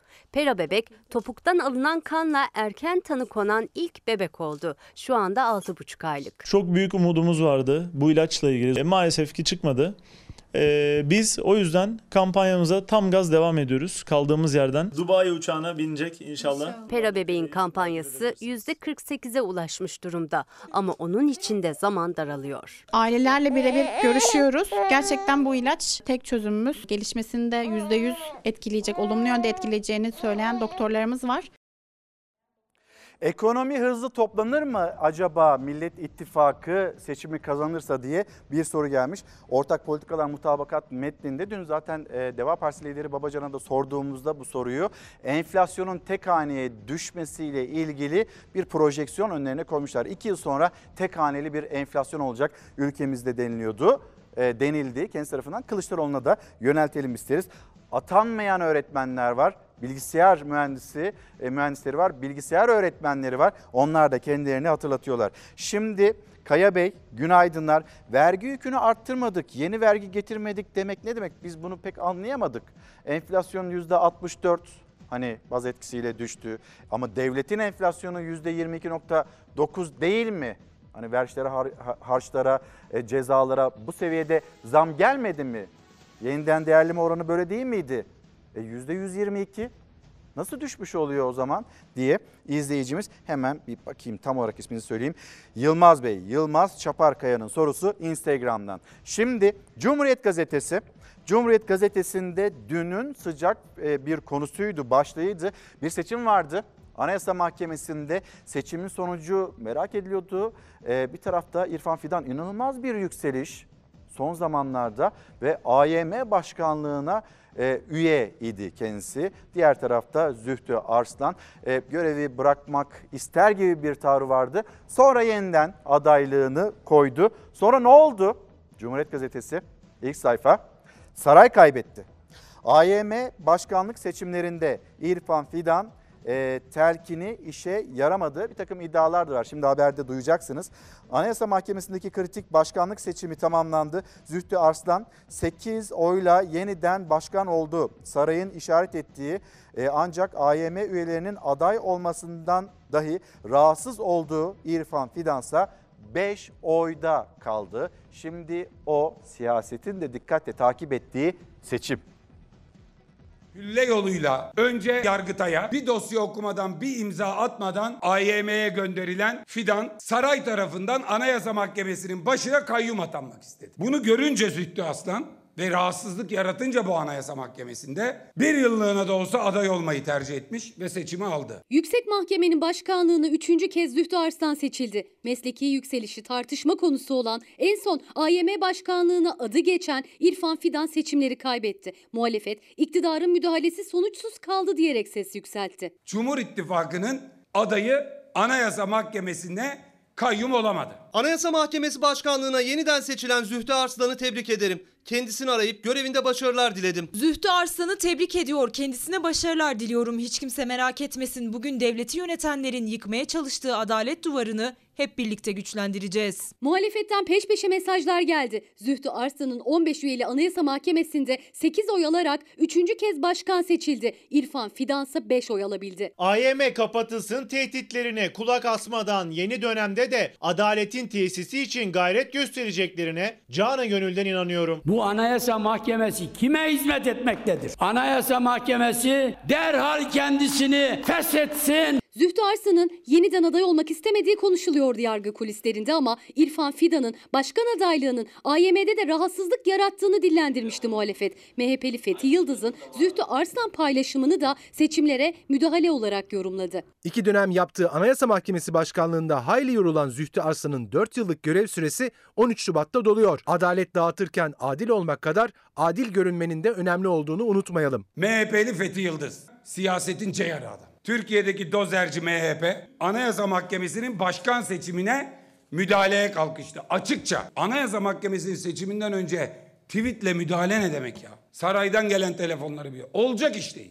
Anayasa Mahkemesi başkanlarının görev süresi 4 yıl ama Arslan'ın yüksek mahkemedeki üyelik görevi 17 Nisan 2024'te doluyor. O tarihe kadar başkanlık koltuğunda oturacak. Bir yıl sonra AYM'de yeniden başkanlık seçimi yapılacak.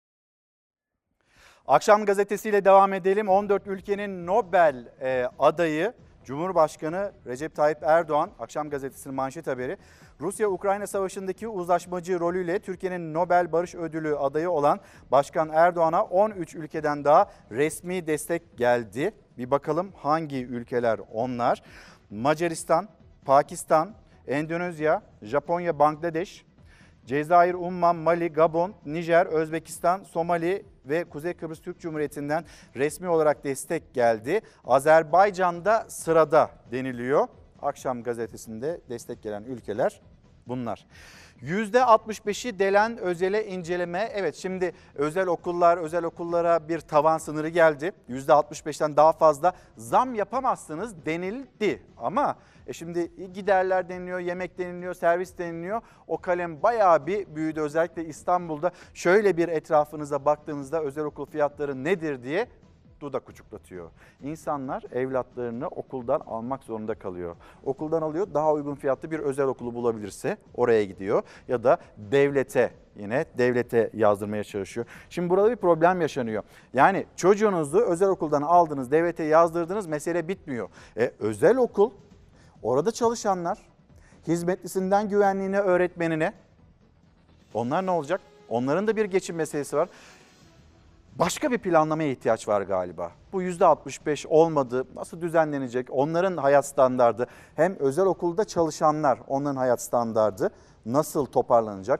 Hem veliler bu işin içinden nasıl çıkacak? Yani herkes birbirine hak vere vere haksız duruma düşüyor. Şimdi burada böyle bir mağduriyet yaşanıyor. E, ev sahibi ben geçiremiyorum kirayı arttırmam lazım işte görmüyor musunuz piyasayı diyor. E kiracı ben o kadar zam almadım diyor. Çarşıya pazara gidiyorsunuz ya bunun etiketi neden böyle oldu? Esnaf diyor ki ya ben ne yapayım? Müşteri diyor ki evet haklısınız. Herkes birbirine hak veriyor ama herkes de o zorluğu yaşıyor. Nasıl çıkacağız biz bu işin içinden? Türkiye bilmeli. Bugün başlamız.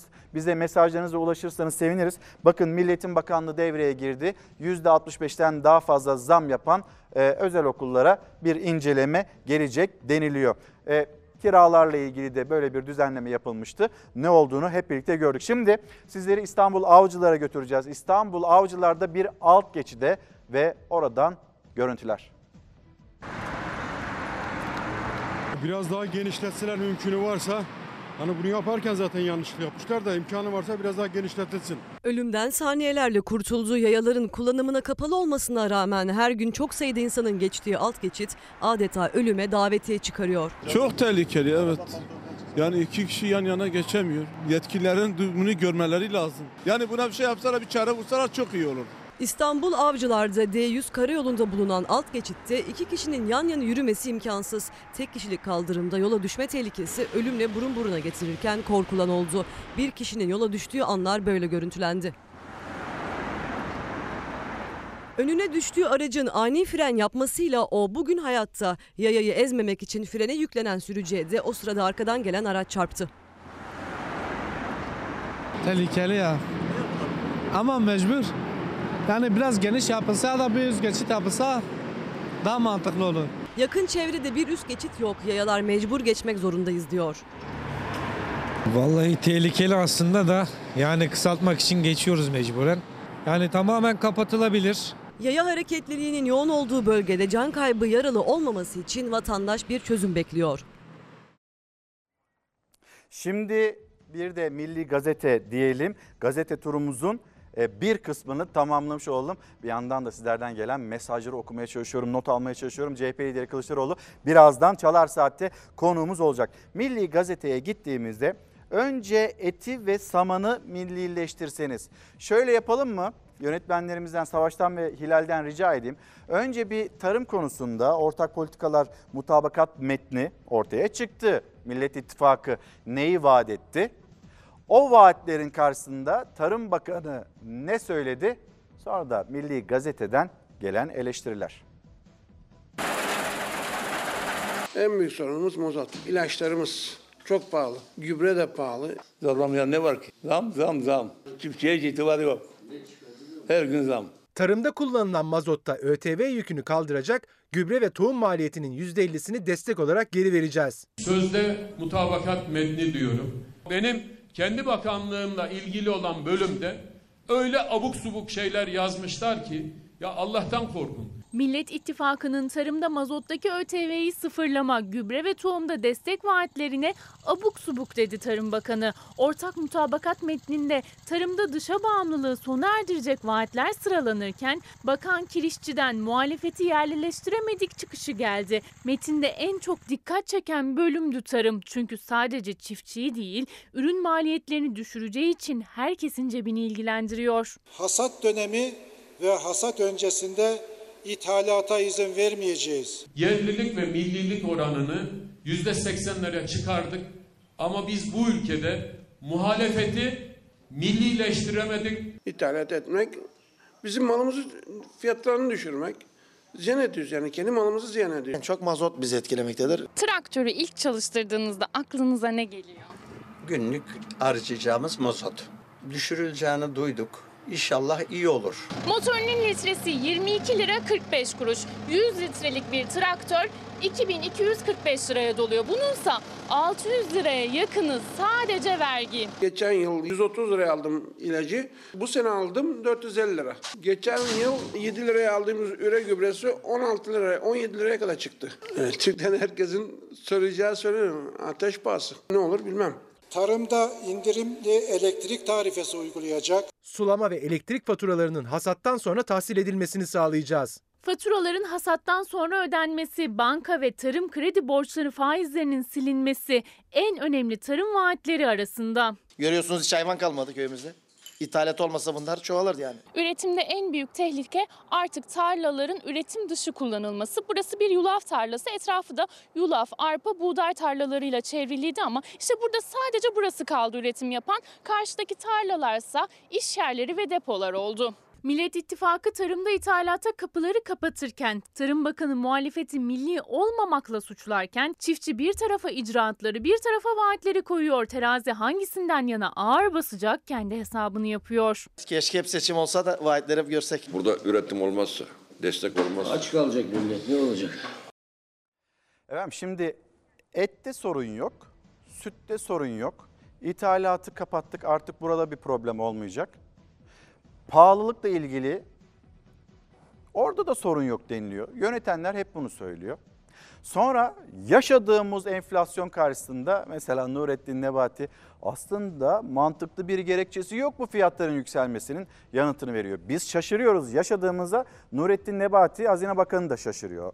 Bakıyorsunuz Tarım Bakanı açıklamalarına biz her şeyi başardık muhalefeti millileştiremedik. Sanki hani ya Tarım Bakanı'nın daha önemli, daha kıymetli işleri, görevleri yok mu yani? Muhalefeti millileştirmek gibi bir misyonu mu varmış yani Tarım Bakanı'nın? Diyor Milli Gazete'de. Siz önce eti ve samanı millileştirseniz. Ne diyor Tarım Bakanı? Biz bu ülkede %20 olan savunma alanındaki ya savunma alanını Milli Savunma Bakanı anlatır. Ya da ne bileyim bu alanla ilgili bu alanın kapsamında olan bakanlıklar anlatır. Siz demiyor muydunuz birkaç ay öncesine kadar işte taş top onlar yerilmez. Ee, bir beka meselesi, milli bir mesele, tarım meselesi e, demiyor muydunuz? E, nereden geldiniz buraya? Sonra bir hatırlatma daha yapacağım bu atanan e, bakanlarla ilgili. Biz bu ülkede %20 olan savunma alanındaki yerlilik ve millilik oranını %80'lere çıkardık. Ama biz bu ülkede muhalefeti millileştiremedik. Asla yerlileştiremedik diyor Tarım Bakanı. Tam da çiftçinin duymak istediği cümleler diyemeyeceğimiz cümleler. Üzerindeki maliyet baskısı acaba nasıl azalacak çiftçinin? Onu duymak istiyor. Yani savunma sanayi ile ilgili açıklamaları zaten ilgili bakanlar yapar. Bu sorular sorulduğunda size ne yanıt veriyorsunuz ve bizim yaşadığımız nedir? Türkiye bilmeli bugün başlığımız. Çiftçimiz yazsın göndersin. İşte burada yazmışlar. Sizin projeniz nedir acaba? Sonra bu bakanlar siyasette uğraşmayacaklar. Ve onlar sadece kendi işlerini yapacaklar diye gelmediler mi? 2018 vaatlerinden birisi bu değil miydi? E nereden geldik şimdi yeniden muhalefeti millileştirmek gibi bir cümleye? Tarım Bakanı'nın görevi buymuş gibi. Herkes yerli milli diğer tarafta. E, laf söylendiğinde hayır siz yerli de değilsiniz milli de değilsiniz. Böyle mi olacak yani böyle mi kutuplaşacak bu ülke? Ve başlığımız Kılıçdaroğlu'ndan. Diyor ki Kılıçdaroğlu da Türkiye artık şunu bilmeli ayrışmayacağız inadına kucaklaşacağız. Ya insanlar konuşamaz mı, anlaşamaz mı? Aynı fikirde olmayabilirsiniz. Ama bu e, sert cümlelere bir gerek var mı diye bir sormuş olayım. Ama bu soruyu en çok da çiftçimize sorayım. Çiftçimiz Tarım Bakanı'ndan duymak istediği sözleri, cümleleri, vaatleri duyuyor mu? Yani hayvan ithal ediyorsunuz, millilik mi bu? Tam hassas zamanı gelmiş, para kazanacak çiftçi, hop ithalat kartı çekiliyor. Millilik bu mu? Çiftçimiz bize bunu söyler mi acaba? Bir yanıt verir misiniz? Sesinizi yükseltir misiniz? Şimdi devam edelim. Adaylık üzerinden devam eden e, o tartışmalar. E, bir aferin polemiği vardı. Deva Partisi lideri Ali Babacan'la Cumhurbaşkanı Erdoğan arasında yaşanan dün kendisine sorduğumuz sorular. Sonra muhalefetten eklenen cümleler ve Cumhurbaşkanı'nın sözlerini de hatırlatarak ne oluyor? Adaylık polemiği nedir? İçeriğinde ne var? Buyurun. Batı'dan aferin almanın peşindeler. Batı bile bize aferin diyecek diyor. Allah Allah nasıl bir iş bu? Kimsenin aferine falan muhtaç değiliz. Ama Türkiye'yi Birleşik Arap Emirlikleri'nin 3-5 milyar dolarına muhtaç duruma düşüren kendisi ya. Cumhurbaşkanı Erdoğan Millet İttifakı'nın mutabakat metnini eleştirirken kurdu bu cümleleri. Batı'dan aferin almanın peşindeler diyerek. Cevap gecikmedi. Ali Babacan son dönemde atılan dış politika adımlarını hatırlattı. Derme çatma bir masa. Masadakilerin talimatıyla hareket edecek bir cumhurbaşkanı ile böylesi büyük bir ülke yönetilemez. Bunlar talimatı nereden alıyor? Dışarıdan. Ne diyor? Batı bize aferin diyecek. Kuklalara kim itibar eder? Kıskanıyorlar, çekemiyorlar. Çünkü yapamıyorlar. Utanması gereken birileri varsa kendileri. Bizim utanacak hiçbir şeyimiz yok. Alnımız açık, başımız dik. Bu rejim bizi mahvetti. Ya bunlarda utanma diye bir şey yok. Kalleşçe astıkları Menderes'in şimdi de sloganını çalıyorlar. Ne diyoruz? Söz milletindir diyoruz. İktidar muhalefet her başlıkta karşı karşıya. Erdoğan kendisi için aday olamaz seslerine karşı çıkarken Millet İttifakı'nın adayının belirlenmemesine getirdi sözü.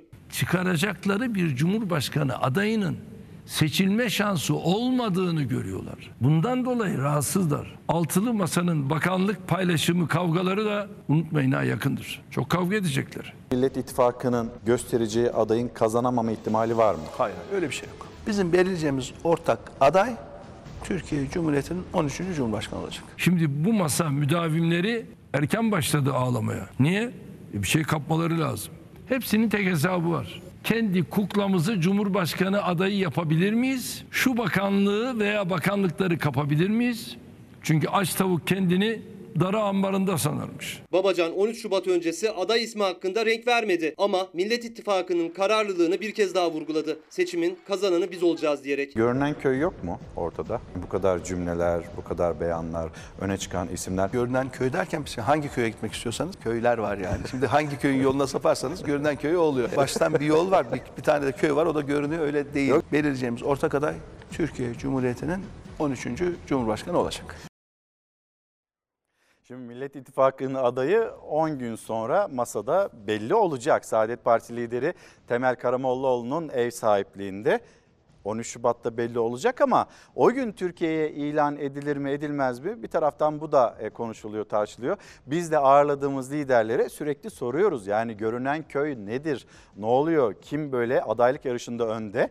E, kulislere baktığımızda böyle Ankara'da kime sorsanız e, aslında Millet İttifakı'nın adayının kim olduğu ile ilgili e, hadi yüzde yüz demeyeyim de yüzde doksanın üzerinde yanıtları var ve birazdan da E, o isim CHP lideri Kemal Kılıçdaroğlu Çalar Saat'te konuğumuz olacak.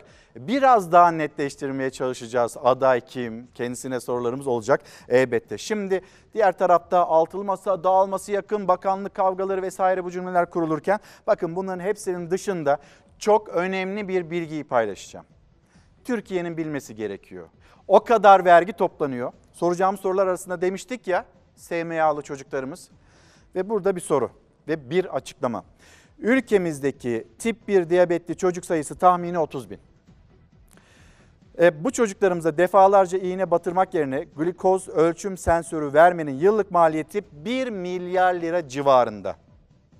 Devam ediyorum. SMA'lı 110 çocuğumuz için alınacak ilacın toplam maliyeti 220 milyon dolar. Yani 4 milyar lira. 1 milyar orada, 4 milyar orada, 5 milyar etti. Peki biz parayı nereye harcıyoruz? Bakın. Oysa 2022 yılında bütçeden baskı ve cilt gideri harcamasıyla 9 milyar lira biz para verdik. Neye? İşte cilt yapıldı. Ondan sonra hazırlıklar, hediyeler, bir şeyler, afişler. 9 milyar lira. Her şey dijital bu dünyada. Artık bu dünya böyle bir dünya. Ve seçim, propaganda, siyasetçiler de yüzünü oraya dönüyor. Nereye dönüyor? E, sosyal medyaya, dijital bir çağın içinde artık. Tüm dünya elbette Türkiye'de. E öyle yapsaydınız. 9 milyar lira orayı verdiniz hiç göze batmadı. Bütçeden el kaldırdınız, onaylattınız. 4 milyar lira SMA'lı çocuklara veremiyor muyuz? Sonra yine e, diyabetli çocuklarımız için, e, tip 1 diyabetli çocuklarımız için 1 milyar lirası yok mu bu devletin? Yok mu yönetenlerin? Parayı nereye kullandığınızla alakalı. Kaynağı kime aktardığınızla alakalı diyor Doktor Ozan Bingöl. Onun da aktarımı bu şekilde. Şimdi yeniden memleketten bir haber. Bir memleket turu atacağız hava durumuyla birlikte.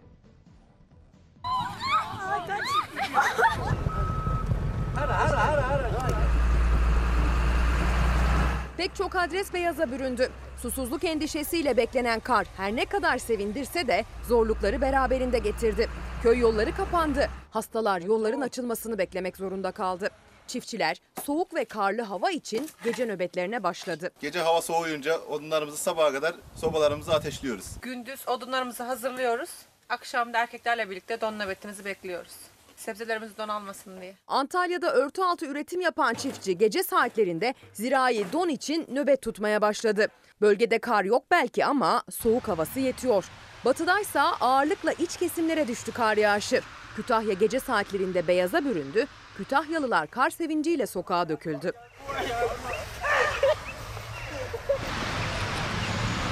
Bolu'da sömestr tatilindeki çocukların kar sevinci kameralara yansıdı. Çocuklar Abant Gölü çevresinde şambrellerle karda kayak yaptı. Anne babaları, abi ablaları da kar sevincinden nasibini aldı.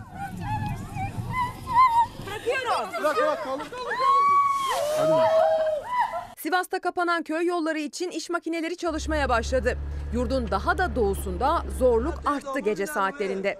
Bitlis Hizan'da etkili olan kar nedeniyle Panor Dağı'nda mahsur kalan 20 araç ve içindeki 60 kişi ekiplerin çalışmasıyla kurtarıldı. Hakkari Yüksekova'da yoğun kar yağışı nedeniyle kara saplanan araçtaki 3 kişi 3 saat boyunca kurtarılmayı bekledi. Hakkari'de yarım metreden fazla kar yağan adreslerde hastalar sağlık birimlerine ulaşmakta zorlandı. Yollar acil hastalar için iş makineleriyle açılmak zorunda kalıyor. Derecik ilçesine bağlı Karakoç köyünde yaşayan hasta iş makinesi yolu açtıktan sonra hastaneye kaldırılabildi. Yurdun doğusunda bugün kar yağışı zayıflayacak ancak çığ riski var yamaçlarda. Cumartesi yeniden kar beklenen doğuda çığ riski devam edecek gibi görünüyor. Hafta sonu yurdun doğusu, Karadeniz'i ve Güneydoğu Anadolu bölgesiyle birlikte yoğun kar yağışlı. Yeni haftada da bölgede kar sürecek. Cumartesi batı bölgelerde yağışlı olacak. Cumartesi gece ve pazar günü batıda pek çok adreste yağışların kara dönmesi bekleniyor. Başta Marmara olmak üzere pazar günü hava hızla soğuyor batıda. İç Anadolu, Akdeniz'in iç kesimleri, Karadeniz bölgesinde iç kesimler ve kıyıda pek çok adres kar görmeye başlayacak bu hafta sonunda. Okullar açılmadan hemen önce bastıran kar, okulların açıldığı ilk günlerde de sürecek gibi. Pek çok adreste dönem başında kar tatili ilan edilmek zorunda kalabilir.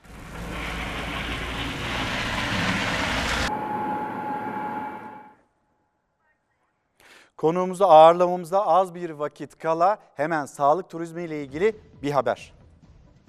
Sağlık turizmi yapıyoruz ve o e, Türkiye bu konuda e, bu sektörü de çok, çok destekliyor. Türkiye 2022'de sağlık turizminden 4 milyar dolar gelir elde etti. Hedefi 2023'te iki katına çıkarmaya koydu. Türkiye bu konuda çok başarılı sağlık turizmde. Sağlık turizmi son yıllarda Türkiye'nin adını duyurduğu alanlardan oldu. Avrupa'dan, Körfez ülkelerinden yüz binlerce kişi sağlık hizmetleri için Türkiye'ye geldi. Türkiye'nin en iddialı olduğu alanlardan biri saç ekimi. Öyle ki 4 milyar dolar sağlık turizmi gelirinin yarısı saç ekiminden kazanıldı. 1 milyon kişi geçtiğimiz yıl saç ektirmek için Türkiye'yi tercih etti.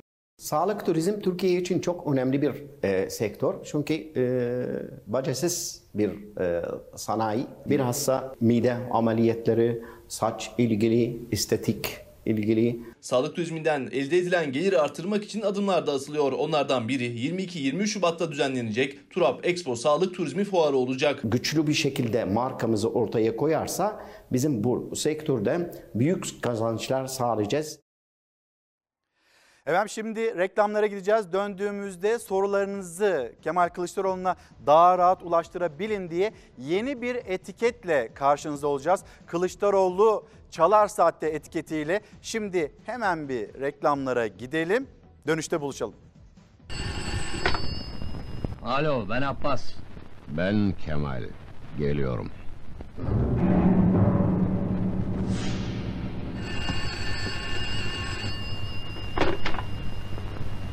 Alo. Ben Kemal. Geliyorum.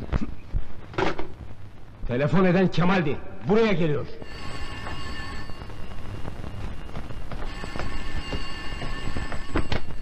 Alo. Ben Kemal. Geliyorum.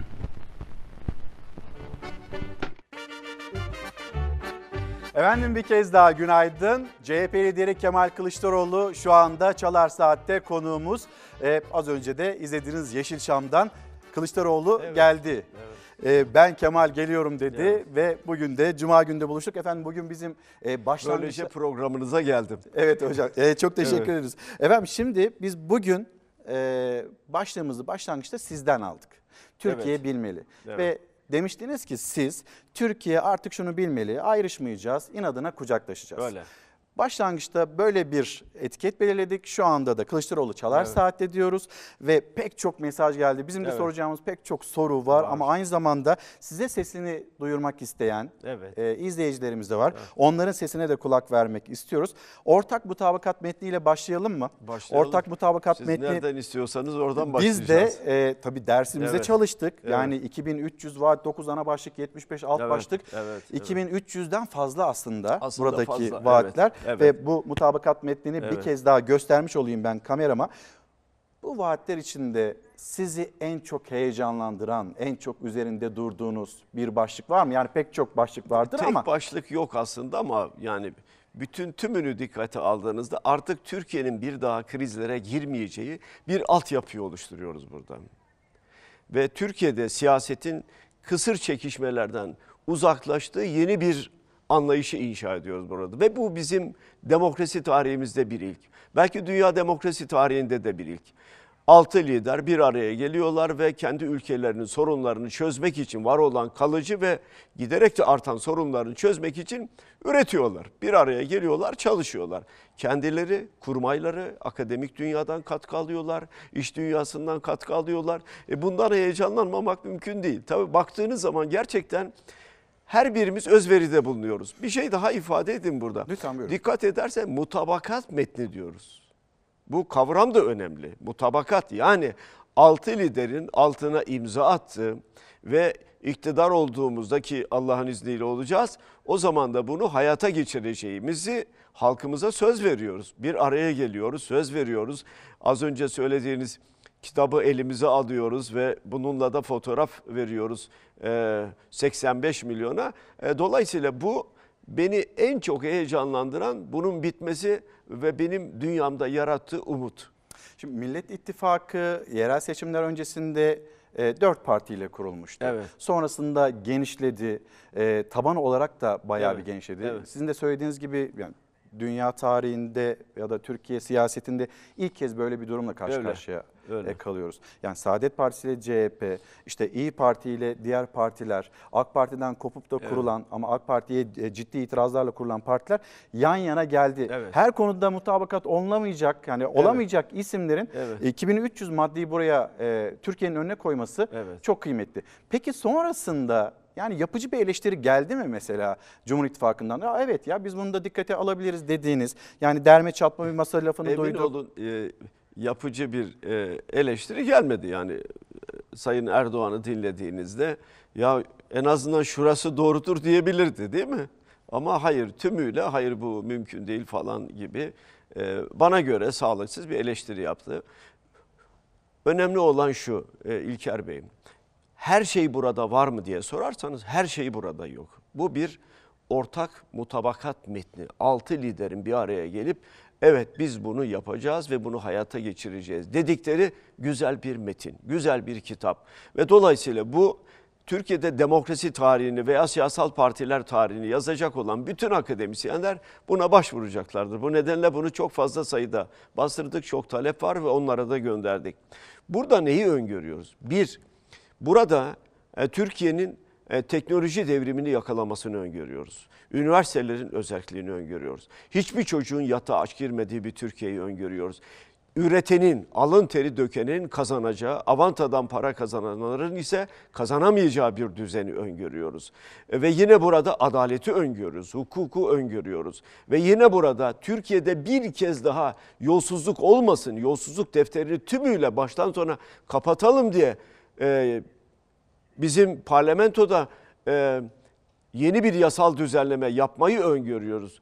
Ve dolayısıyla bu çerçevede ele aldığımızda meseleyi yolsuzluklar konusunda duyarlıyız. E, gelir dağılımının dengeli olması konusunda duyarlıyız. İstihdam yaratma konusunda duyarlıyız.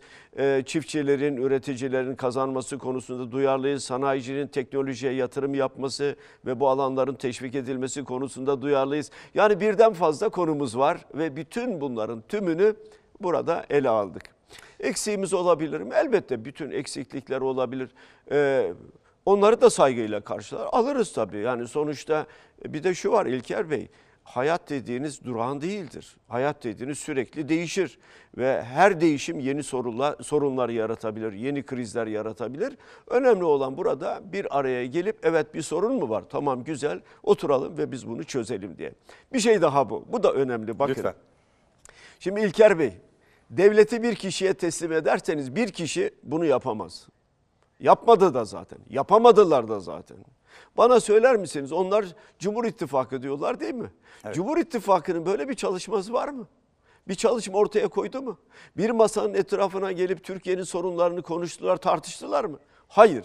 Tam tersini yaptılar. Bir araya gel, gel, geldiler.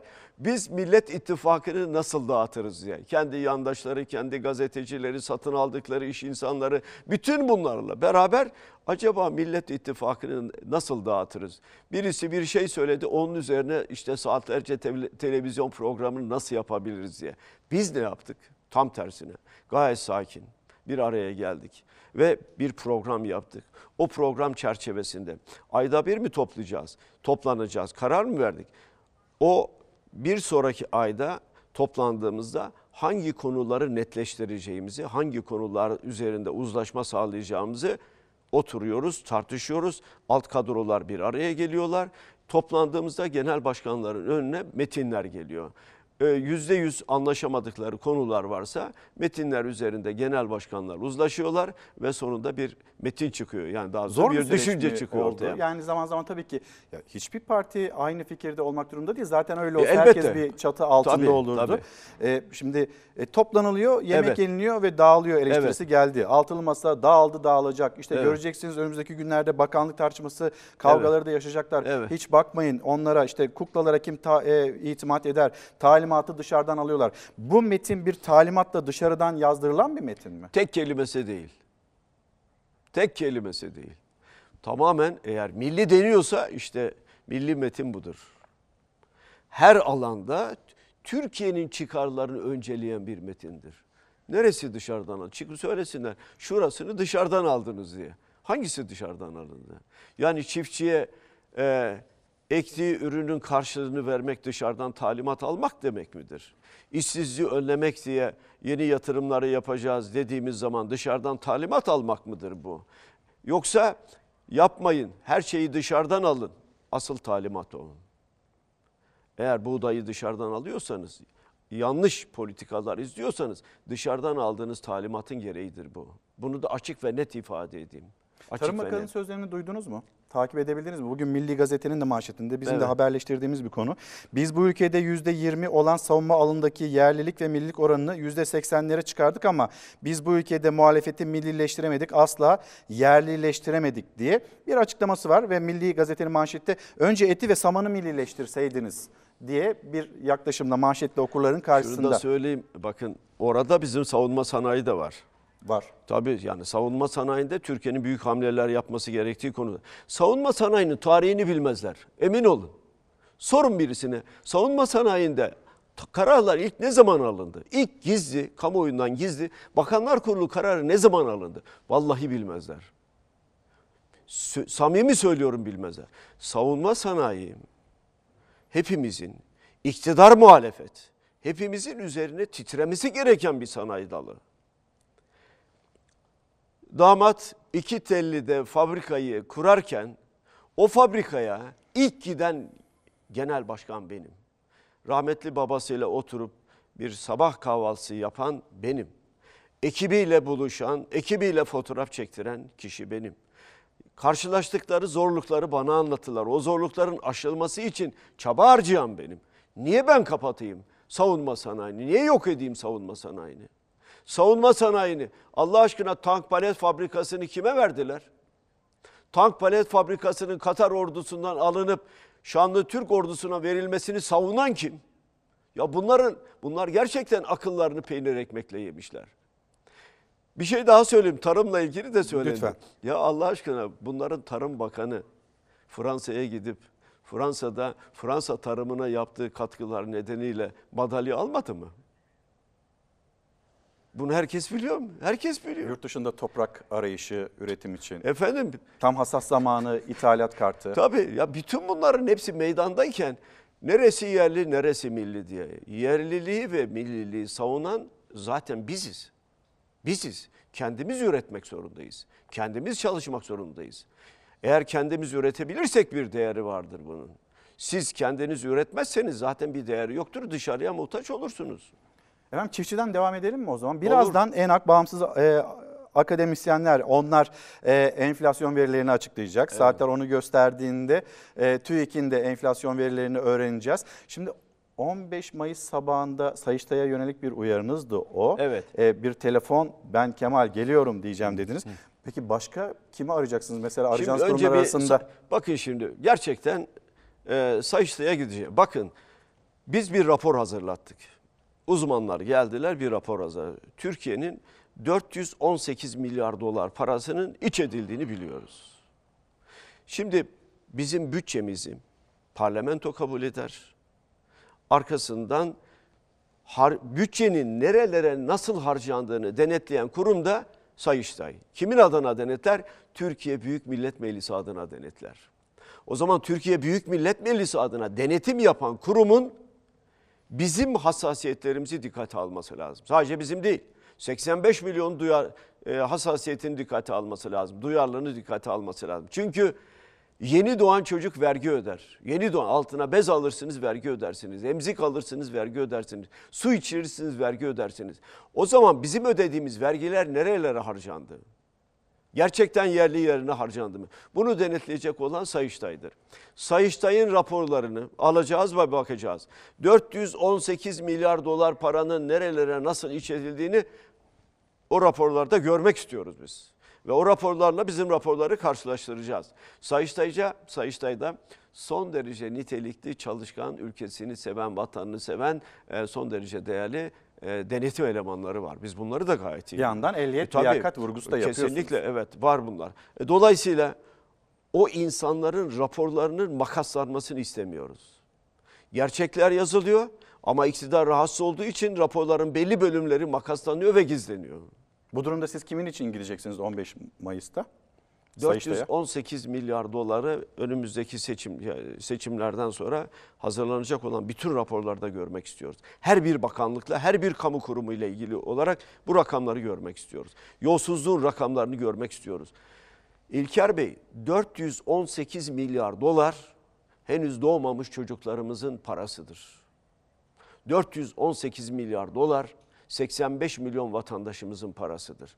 Yani hem bugünümüz hem geleceğimiz için 418 milyar dolar iç edildiyse, yok edildiyse, kul hakkı yendiyse onu ben takip etmek zorundayım. Ben takip etmesem niye ben siyaset yapıyorum? Ama ben gidip tek tek bunları bulmayacağım. Bu işin uzmanları bulacak. Eğer Sayıştay görevini yaparsa, var olan bütün yolsuzlukları ortaya koyarsa, bizim raporla uyum halindeyse bir sorunumuz yok. Gereğini yapacağız. Ne olursa olsun, ne olursa olsun, bedeli ne olursa olsun 418 milyar doları alacağız e, ve kendi kasamıza koyacağız. Bu ülkenin kasasına koyacağız o parayı. TÜİK'e de bir telefon gidecek mi acaba ilerleyen günlerde eğer kazanırsanız? Altılı Masa'nın Millet İttifakı'nda da kazanırsa. kazanırsak şöyle zaten bütün bu kurumların başına e, liyakatli kişileri getireceğiz. Yani işinin ehli olanı getireceğiz. E, dürüst olanı, namuslu olanı getireceğiz. Talimatla iş yapanı değil, akılla iş yapanı, Bunun yasalara tamam uygun efendim? olarak. Efendim? Bunun çalışması tamam mı? Yani böyle bir bürokraside bir çalışmanız, bir hazırlığınız. Şimdi işte Merkez e, Bankası'nda, TÜİK'te, diğer Şöyle kurumlarda. şöyle kar- şöyle kararlar aldık e, doğal olarak yani. Mesela durum ve hasar tespit komisyonu kuracağız. Yani altı lider e, iktidar olduğumuzda e, sonuçta önümüze bir Türkiye gerçeği var. Rakamların doğru dürüst bilinmediği, büyük ölçüde kamuoyundan gizlendiği, varlık fonunun ne olduğu, denetlenmediği gerçekler var. E, 128 milyar dolar malum Merkez Bankası'nda arka kapıdan satıldı, kimlere satıldı bunları bilmiyoruz tabii. Hasar durum ve hasar tespit komisyonu dü- düzgün, namuslu insanlar, bürokratlar görevlendirilecek. Bize gerçek bir Türkiye rakamı getirin diyeceğiz. Gelirimiz, giderimiz, yükümlülüğümüz nedir? Gerçek bir Türkiye rakamı getirin. Ve biz doğruları öğrendikten sonra ancak sağlıklı kararlar alabiliriz. Doğrular öğrenilmeden karar alamazsınız. Veriler olmadan karar alamazsınız. Yani ben oturdum işte sabah kalktım şöyle bir karar alalım. Devlet öyle yönetilmez. Devlet bilgiyle, birikimle yönetilir. Devlet sağduyuyla yönetilir. Devlet intikam duygusuyla yönetilmez. Devleti yönetecekseniz bir sefer adil olacaksınız. Devletin kurumlarının liyakatli olmasına önem vereceksiniz. Bir şey daha ifade edeyim İlker Bey. Devlette liyakat vardır. Siyasette liyakat yoktur. Devlet çünkü devletin temeli adalettir. Adaleti sağlayan da liyakatli kişilerdir. Çünkü sonuçta adaleti dağıtacak olan devlette görev yapan o liyakatli kişilerdir. Adaleti kim sağlayacak? Mahkemede hakim sağlayacak. Ama ekonomide de adalet olması lazım. Biri yer, biri bakar kıyamet ondan kopar diyoruz. Demek ki biri yiyorsa öbürünün de karnın doyması lazım. Buna da sosyal devlet diyoruz. Dolayısıyla adaletin toplumun her alanda olması lazım, yaygınlaşması lazım. Adalet kavramının bu çerçevede güçlenmesi lazım. Hedefimiz bu zaten, bunu yapacağız. Siyasette liyakat olmuyor e, derken bir yandan da boş kalan, mecliste boş kalan AK Parti sıralarına bakarak mı söylüyorsunuz? Şu anda AK Parti sıraları, ya milletvekili böyle bir şey mi? E, mecliste bir çalışma, vatandaşın bir meselesi var. Bunun çözülmesi gerekmez mi? Yani milletvekillerinin orada olması gerekmez mi? Neden demişlerdi? yoklar? Ne demişlerdi? Efendim tek adam rejimi çıkarsa parlamento çok daha güçlü olacak demişlerdi. Parlamentonun ne gücü var? Ne gücü var bu parlamentonun? Gelmiyor milletvekili. AK Parti de gelmiyor. Ya gelip ne yapacak? El kaldırıp indiriyor. O kadar. Çıkıp hükümetin yanlış bir şey yaptığını söylüyor mu yani tek kişilik hükümet? Cesareti olamaz. Çünkü söylediği an üstü çizilecek bir daha milletvekili olmayacak. Hatayı görmüyor mu? Hatayı görüyor.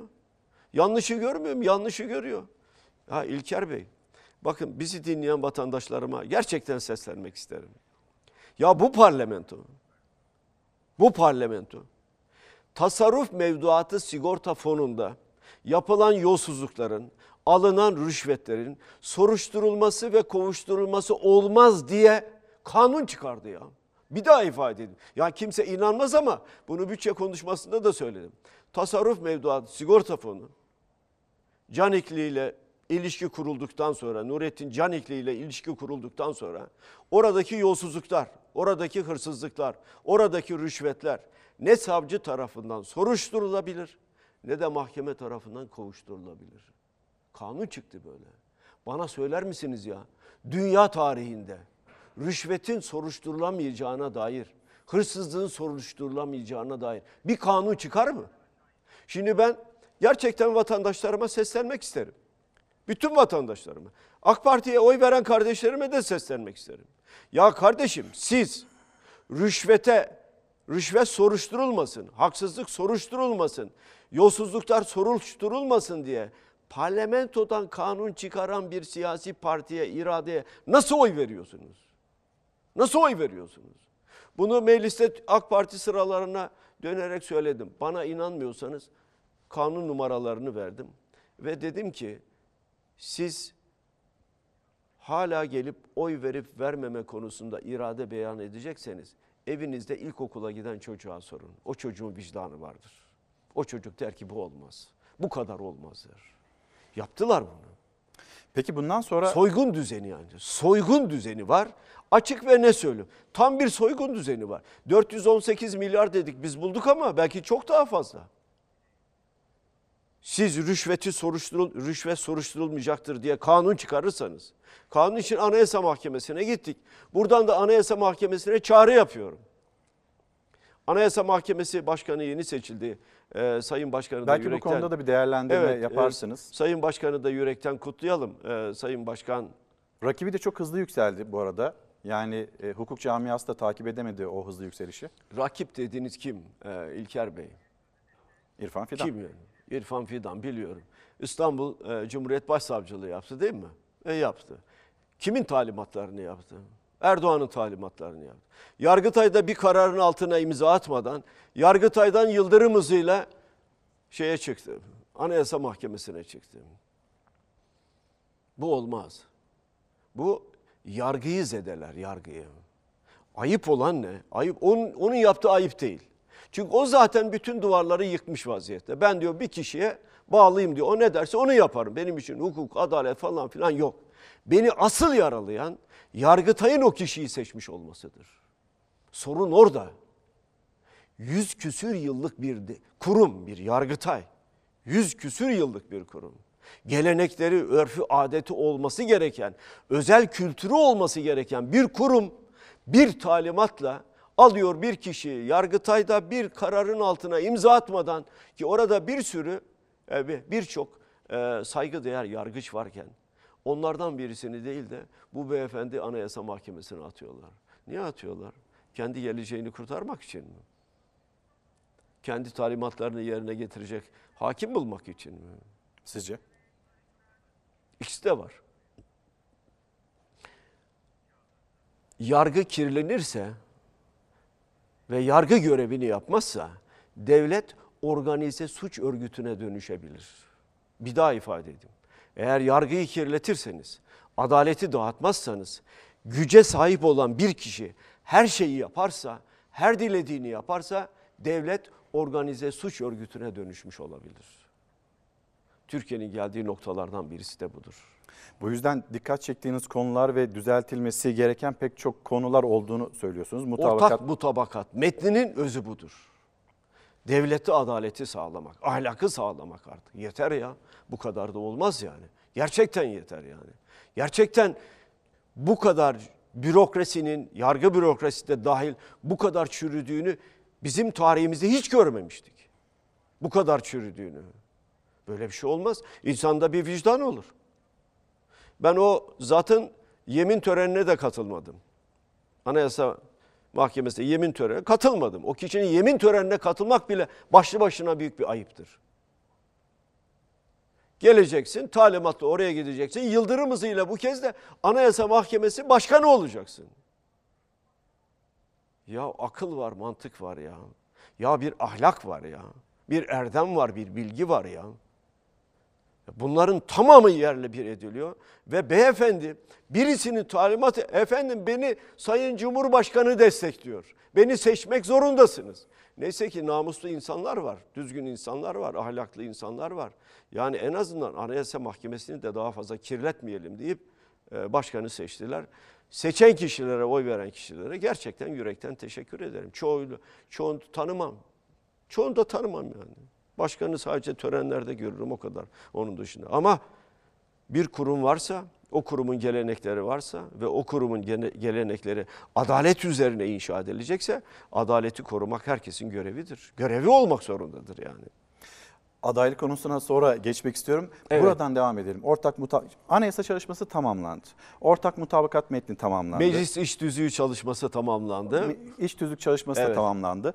13 Şubat tarihinde biz artık e, belki siz liderler olarak adayı belirleyeceksiniz ama lansmanını tanıtımını birkaç bir şey söyleyebilir miyim Buyurun e, efendim. İlker Bey? Şimdi meclis iş düzüğüne önemli bir düzenleme yapmayı taahhüt ettik iş düzüğünde. O e, kesin hesap komisyonu kuracağız. Şimdi bir plan bütçe komisyonu var. Bir de mecliste bugüne kadar hiç olmayan, Cumhuriyet tarihinde de hiç olmayan bir kesin hesap komisyonu kuracağız. Kesin hesap komisyonu şu. Bütçe parlamentoya geldiğinde onun yanında ikinci bir kanun teklifi daha var. O da kesin hesap kanunu. Yani daha önce çıkan bütçenin paralarının nerelere harcandığını gösteren kanun. O hiç tartışılmaz. Herkes bütçeyi tartışır. Şimdi biz diyoruz ki bütçeyi tartışalım o gelecek. Ama bir de ya geçen yıl kabul ettiğimiz bütçe ne oldu? Paralar nerelere harcandı? Doğru mu harcandı? Yanlış mı harcandı? Bu tartışılmıyor. Onun tartışılması için ayrı bir komisyon kuruyoruz. Kesin hesap komisyonu. Ve o komisyonun başkanlığına ana muhalefet partisinden bir kişi seçilecek. Biz iktidar olarak gidip onurla, gururla, şerefle ona hesap vereceğiz. Evet diyeceğiz. Parayı harcadık, şuraya harcadık. İhaleyi yaptık, evet şöyle yaptık diye her kuruşun hesabını vereceğiz. Bu ne demektir biliyor musunuz? Yolsuzlukların tarihe gömülmesi demektir. Bu kadar güzel, bu kadar gerçekten akıllı ve ülkenin geleceğini düşünen kararlar alıyoruz. Bu tabakat metnimizde bu da var. Hesap uzmanı olarak e, hem şeffaflığa vurgu yapıyorsunuz. Evet. Bir yandan da nerede bu para 100, 418 milyar Evet. dolar bunu da takibini bırakmayacağınızı söylüyorsunuz. evet, Şimdi evet. tamam o zaman ben e, mutabakat metnini biraz daha geriye bırakayım. Dünkü bir tartışmaya geri dönmek istiyorum efendim. E, işte kamu özel işbirliği ile yapılan işte hastaneler, Evet, yollar evet. e, bunlar satılacak diye bir açıklama, değerlendirme. Tank palet fabrikası satılacak diye e, yanıtlar. Gerçi Grup Başkan Vekiliniz Özgür Özel yanıt verdi bunlara ama ne söylersiniz? Efendim, Buradaki tank palet fabrikasını niye? Bunlar sattılar. Biz satmadık ki. Bunlar sattılar. Biz satılan tank palet fabrikasını geri alıp eskiden olduğu gibi orduya teslim edeceğiz yani. Tank 2018'de yapılacaktı değil mi? Söz vermişlerdi. İlk milli tankımız 2018. Buyurun 2019, 2020, 2021, 2022, 2023. Nerede bu tank? Yok.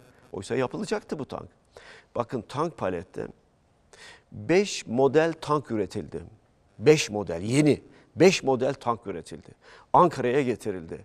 Bu 5 model tank Ankara'da deneme atışları yapıldı. Tamamı başarılıydı. Tankı kimler yaptı? Tank palet yaptı. Aselsan işin içindeydi.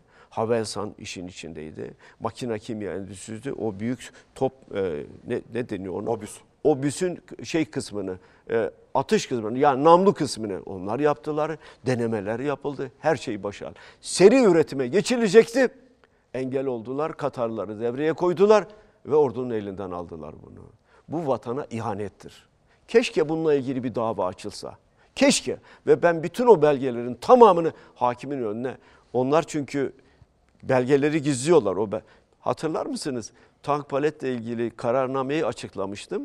İkinci kararnameyi gizlediler, açıklamadılar. O kararnameyi de ben açıkladım.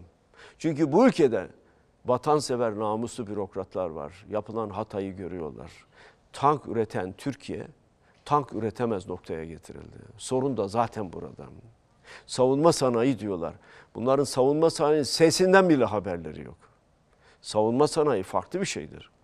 Siz Aselsan'da çalışan çok sayıda nitelikli personel nereye gitti? Yurt dışında. Ya, hani savunma sanayiydi? Hani burada nitelikli insanlar vardı. Ve bu nitelikli insanlar nasıl gidiyor oraya? Hiç bunun hesabını yaptılar mı? Bu konuda kamuoyuna bilgi verdiler mi? En nitelikli, en değerli, bakın en değerli insanlarımız yurt dışına gitti ya. Bunlar gönderdiler. Onlar için de onların geri gelmesi için de mutabakatta bir çalışmanız var. Var yapacağız. Onların tamamı ülkelerine gelecekler, çalışacaklar. Biz tank da üreteceğiz, İHA'ları da üreteceğiz, si- SİHA'ları da üreteceğiz. Hiç kimse endişe etmesin bu konuda. Biz gerçek anlamda vatanseveriz. Birilerinin talimatıyla iş yapan bir anlayış bizim kitabımızda yoktur. Hele hele şunu da ifade edeyim İlker Bey. Ya zaten biz Kuvayi Milliyeciyiz. Yani biz o gelenekten gel. 100 yıllık bir Kuvayi Milliye geleneği var bizde. Dokularımızda var, genlerimizde var. Birilerine gidip diz çökmek, ya kapı kapı dolaşıp para dilenmek. Yoktu böyle bir şey. Bizim tarihimizde yoktu. Şimdi dolaşıyorlar. Bana para verebilir misin? Bana sıvap açabilir misin? Ne olursun yalvar, yakar vesaire falan. Ne? Koltuğumu koruyayım der. Lanet olsun eğer dilenci koltuğuna dönecekse lanet olsun o koltuğa. Türkiye Cumhuriyeti Devleti'ni temsil edecek koltuk kimseye el avuç açmaz. Ve o koltukta oturan kimseye el avuç açmaz. Onuruyla, gururuyla yapar. Bakın Cumhuriyet kurulduğunda her şey yapıldı. Fabrikalar, demir yolları, limanlar, uçaklar. 1940'lı yıllarda Türkiye dünyaya uçak ihraç eden 5 ülkeden birisiydi. Uçaklar, bütün bunların dem- demir yolları hepsi yapıldı. Yollar vesaire falan. Ve Osmanlı'nın borcu da son kuruşuna kadar ödendi. Kimseye gidip el avuç açılmadı. Yalvarıp yakalınma, ya- yakalınmadı. Bakıldığı zaman ne çıkıyor ortaya? Gerçekten vatanseverseniz Türkiye çok zengin bir ülkedir. Türkiye'nin kaynakları var. O kaynakları ekonomiye harcarsanız, insan için harcarsanız, bilim için harcarsanız, teknoloji için harcarsanız çok ama çok hızla Türkiye'yi büyütürsünüz. O nedenle bu tabakat metninde 5 yıl içerisinde iki katına çıkaracağız diyoruz. Kişi başına düşen geliri. İki yıl içinde enflasyon tek haneye düşürülmesi. Düşüreceğiz. Yine bunun içinde. Evet. Çiftçi için vaatler var, çalışan kesim için Tabii. vaatler var. Esnaf Size sorular var. ya esnaf Evet, için var. evet. Size e, inanılmaz sorular da Evet. geliyor. Hemen e, bu arada e, arkadaşlarım da uyarıyor. E, ENAK bağımsız akademisyenler Evet. onlar e, enflasyon verilerini açıkladılar. Son dakika olarak da ekranlara gelsin. Ben de sizinle paylaşayım. ENAK'a göre yıllık enflasyon %21.62. E, aylık enflasyon da yüzde 9.26. Yüzde 121'lik bir yıllık enflasyon, e, aylık enflasyon yüzde 9.26. E şimdi rakamlar, etiketler sabitlenmemiş miydi? Yani nasıl oldu bu yükseliş? Mantıklı bir nedeni de yok diyor bu arada Nurettin Nebati. Aslında artmaması lazım diyor. Ona göre artmaması lazım. Sarayda mesela hiç artmıyor. Sarayda her şey var çünkü para da ödemiyorlar zaten. Bugün e, Sözcü gazetesinin manşeti var. Erzurum'daki Erzurum'da insanlar. eksi bilmem kaç derecede et kuyruğundalar. İlker Bey, Erzurum, Kars, Iğdır, Elazığ, Tunceli o havza özel ekonomi bölgesi ilan edilecek. Biz onu söyledik. Burası canlı hayvan, et ürünleri konusunda Orta Doğu'nun ve Kafkasların en büyük en büyük merkezi olacak burası. 25 milyar dolarlık bir şey var, e, bir e, talep var Orta Doğu'da ve Kafkaslar'da. Bunun 5 milyar dolarını bile yapsanız olağanüstü bir gelir elde ediyorsunuz. Ama et üretiminde bereketli bir coğrafya insanların eksi bilmem kaç derecede gidip et kuyruğuna girmesine eğer yol açıyorsa bugünkü oluşan siyasal ortam ve o insanı o ete mahkum ediyorsa e, bir sorunumuz var demektir. Erzurumlu kardeşim de bunu düşünsün. Duyduğunuz bugüne kadar hep Tarım bugüne Bakanı'ndan- kadar hep AK Parti oy verdiler. E bir daha vermesinler. Yeter desinler onlar da. Dadaşlardan bunu e, bekleme hakkım var. Onu da ifade edeyim. Tarım Bakanı'ndan duyduğunuzda e, muhalefeti biz millileştiremedik, yerleştiremedik oluyor. Ama insanlar da eksi 5 derecede o soğukta. Erzurum'da öyle, e, Ankara'da da öyle. Ankara Büyükşehir Belediye Başkanı insanlar daha uygun fiyattan et Evet, alabilsinler evet. diye böyle bir çalışmanın içinde. İstanbul Büyükşehir Belediye Başkanı 29 liraya 4 kap yemek verebilmek için bir çalışma. Yerel yönetimler Evet. devreye giriyor. Sonra çocuklara... E, bir kahvaltı verelim dediğinde İyi Partili Belediye, Demre Belediyesi Evet. e hayır denildi. Nasıl çıkacak insanlar bu işin içinden? Her şey pahalı, her şey çok pahalı. İktidarı değiştirerek. Bunlar yapamazlar artık gör, görüldü yani. Yapamıyorlar yani. Türkiye yönetilmiyor aslında. Savruluyor Türkiye. Hangi bakan ne yapıyor Allah aşkına? Ne yapıyor bakanlar? Ne yapıyorlar yani? Okuyayım efendim. Ee, Sabah gazetesinde var. Sayın Bakanlar ne yapıyor? Hemen gazeteleri bulayım. Ee, yönetmenimizden Hilal'den ben rica edeyim. Sabah gazetesi, Sabah gazetesinin manşeti. Ee, orada bakanların Türkiye yüzyılına her alanda hazırız diyen e, bakanlar, e, Hazine ve Maliye Bakanı Nurettin Nebati, Türkiye yüzyılı milletimizin istikbal mücadelesidir diyor. E, Vahit Et Kirişçi... kuyruğu, et kuyruğu peki nedir? Et kuyruğu nedir? Eksi 8-9 derecede et kuyruğu nedir? O mudur istikbal?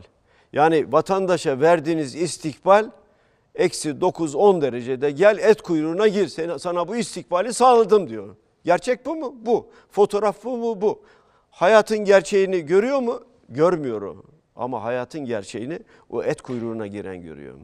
Beslenme çantasına ekmek koyamayacak anneler var. Hayatın gerçeği mi bu? Evet gerçeği bu. Gerçek görülüyor mu? Gerçek görülmüyor mu? Sabah gazetesi biz onlara havuz medyası diyoruz malum yani. Zaten aksini yazma şansları yok onların. Havuz medyası şeyde besleniyor. e, kamu kurumlarının verdikleri ilanlarla, paralarla besleniyorlar. Devletten aldıkları büyük ihalelerle besleniyorlar. Biliyoruz zaten bunların tirajları da göstermelik. Gerçek tirajları değil. Oradan da basın ilan kurumu aracılığıyla devleti soyuyorlar.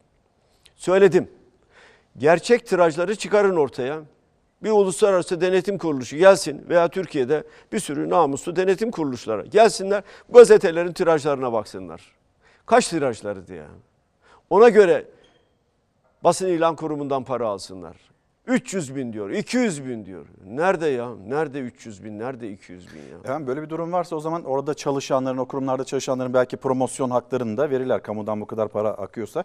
Çünkü biz arkadaşlarımızla konuşuyoruz. Orada Evet, bu kurumlarda promosyonların ödenmediğini de Ödenmediğini de biliyoruz. Biz de biliyoruz ama tabii çalışanlara bir şey deme hakkımız yok yani sonunda ekmek parası. Yok onlar. çalışanlar lehine söyledim Tabii, efendim tabii, belki promosyonları tabii, tabii, ödenir diye. tabii. Tarım Bakanı son 20 yılda güçlü bir e, yol aldık diyor Tarım Bakanı. Tabii. Bizim yaptıklarımıza altılı masanın hayalleri erişemez. Doğru. E, Sanayi ve Teknoloji Bakanı Mustafa Varank.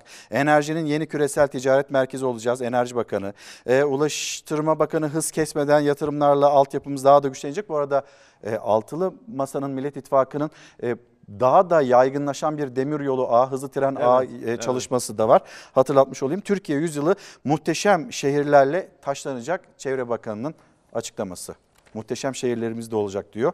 E, Cumhur İttifakı, AK Parti değerlendirmeleri. Anadolu'nun içini boşalttılar ya. Anadolu'nun içini. Gitsinler Kayseri'de sanayiciyle konuşsunlar. Gitsinler Sivas'ta konuşsunlar. Sanayi Ticaret Odası başkanlarıyla konuşsunlar. Gitsinler diğer illere baksınlar. Neyin ne olduğunu görsünler. Vatandaşın halini görsünler. İlker Bey, vatandaşın evine AK Partililer giremiyor. Kapısını çalıp bir şey söyleyemiyor. Onun yerine devletin memurlarını görevlendirdiler. Memurlar gidiyorlar. Erdoğan'ın mesajını vermek için. AK Parti Genel Başkanı'nın mesajını devletin memurları üzerinden yapıyorlar. Çünkü öbürlerini kabul etmiyorlar. Kapıları yüzlerine çarpacak diye. Bu gerçek artık her, hepimizin bildiği bir gerçek. Hepimizin bildiği bir gerçek. O nedenle ekonomide bu kadar parlaksa kardeşim bu enflasyon nedir? Ekonomi bu kadar parlaksa bu kadar işsizlik nedir Allah aşkına? Bu kadar parlaksa bu kadar yolsuzluklar nedir? Bu beşli çeteler nedir? Bu beşli çeteleri besleyenler kim? Bunlara kamu ihalelerini ihalesiz veren kim? Hala size ulaşmaya çalışanlar var mı efendim? Şimdilik kesildi. Kesildi mi? Kesinlikle Kesildi. gelmeyin, uğramayın, Kesinlikle. kapımızı çalmayın dedikten Kesinlikle, sonra. Evet. Tabii, kesinlikle. Peki efendim tüm bunlar böyle olmasın diye bir yola çıktınız. Evet. O zaman geri gelelim Evet. mutabakat metnine. Evet. Adaylık meselesini biraz daha Evet. e, ileriki dakikalara bırakayım. Evet. Şimdi sizin adayınız seçilirse e, 13. Cumhurbaşkanı bizim e, adayımız olacak diyorsunuz. E, Altılı Masa'nın adayı olacak diyorsunuz. Şimdi nasıl çalışacak masa? Masanın liderleri nasıl çalışacak? O kampanya süreci nasıl olacak? Biraz buraya anlatır mısınız bize? İlker Bey şimdi nasıl çalışıyorsak gene öyle çalışacağız. Şimdi çalışamaz diyorlar. yüksek, yüksek İstişare Kurulu gibi bir kurum haline mi? Milletvekili olacaklar Onu- mı mesela? Tabii. Nasıl çalışacaksak bugüne kadar nasıl çalıştık? Planlı çalıştık, programlı çalıştık. Sadece liderleri değil, her liderin kendi ekipleri vardı. Onlar çalıştı. Onlar oralara bağlı olan e, akademik dünyadan katkı verenler oldu, iş dünyasından katkı verenler oldu ve dolayısıyla her bir parti ayrı ayrı çalıştı.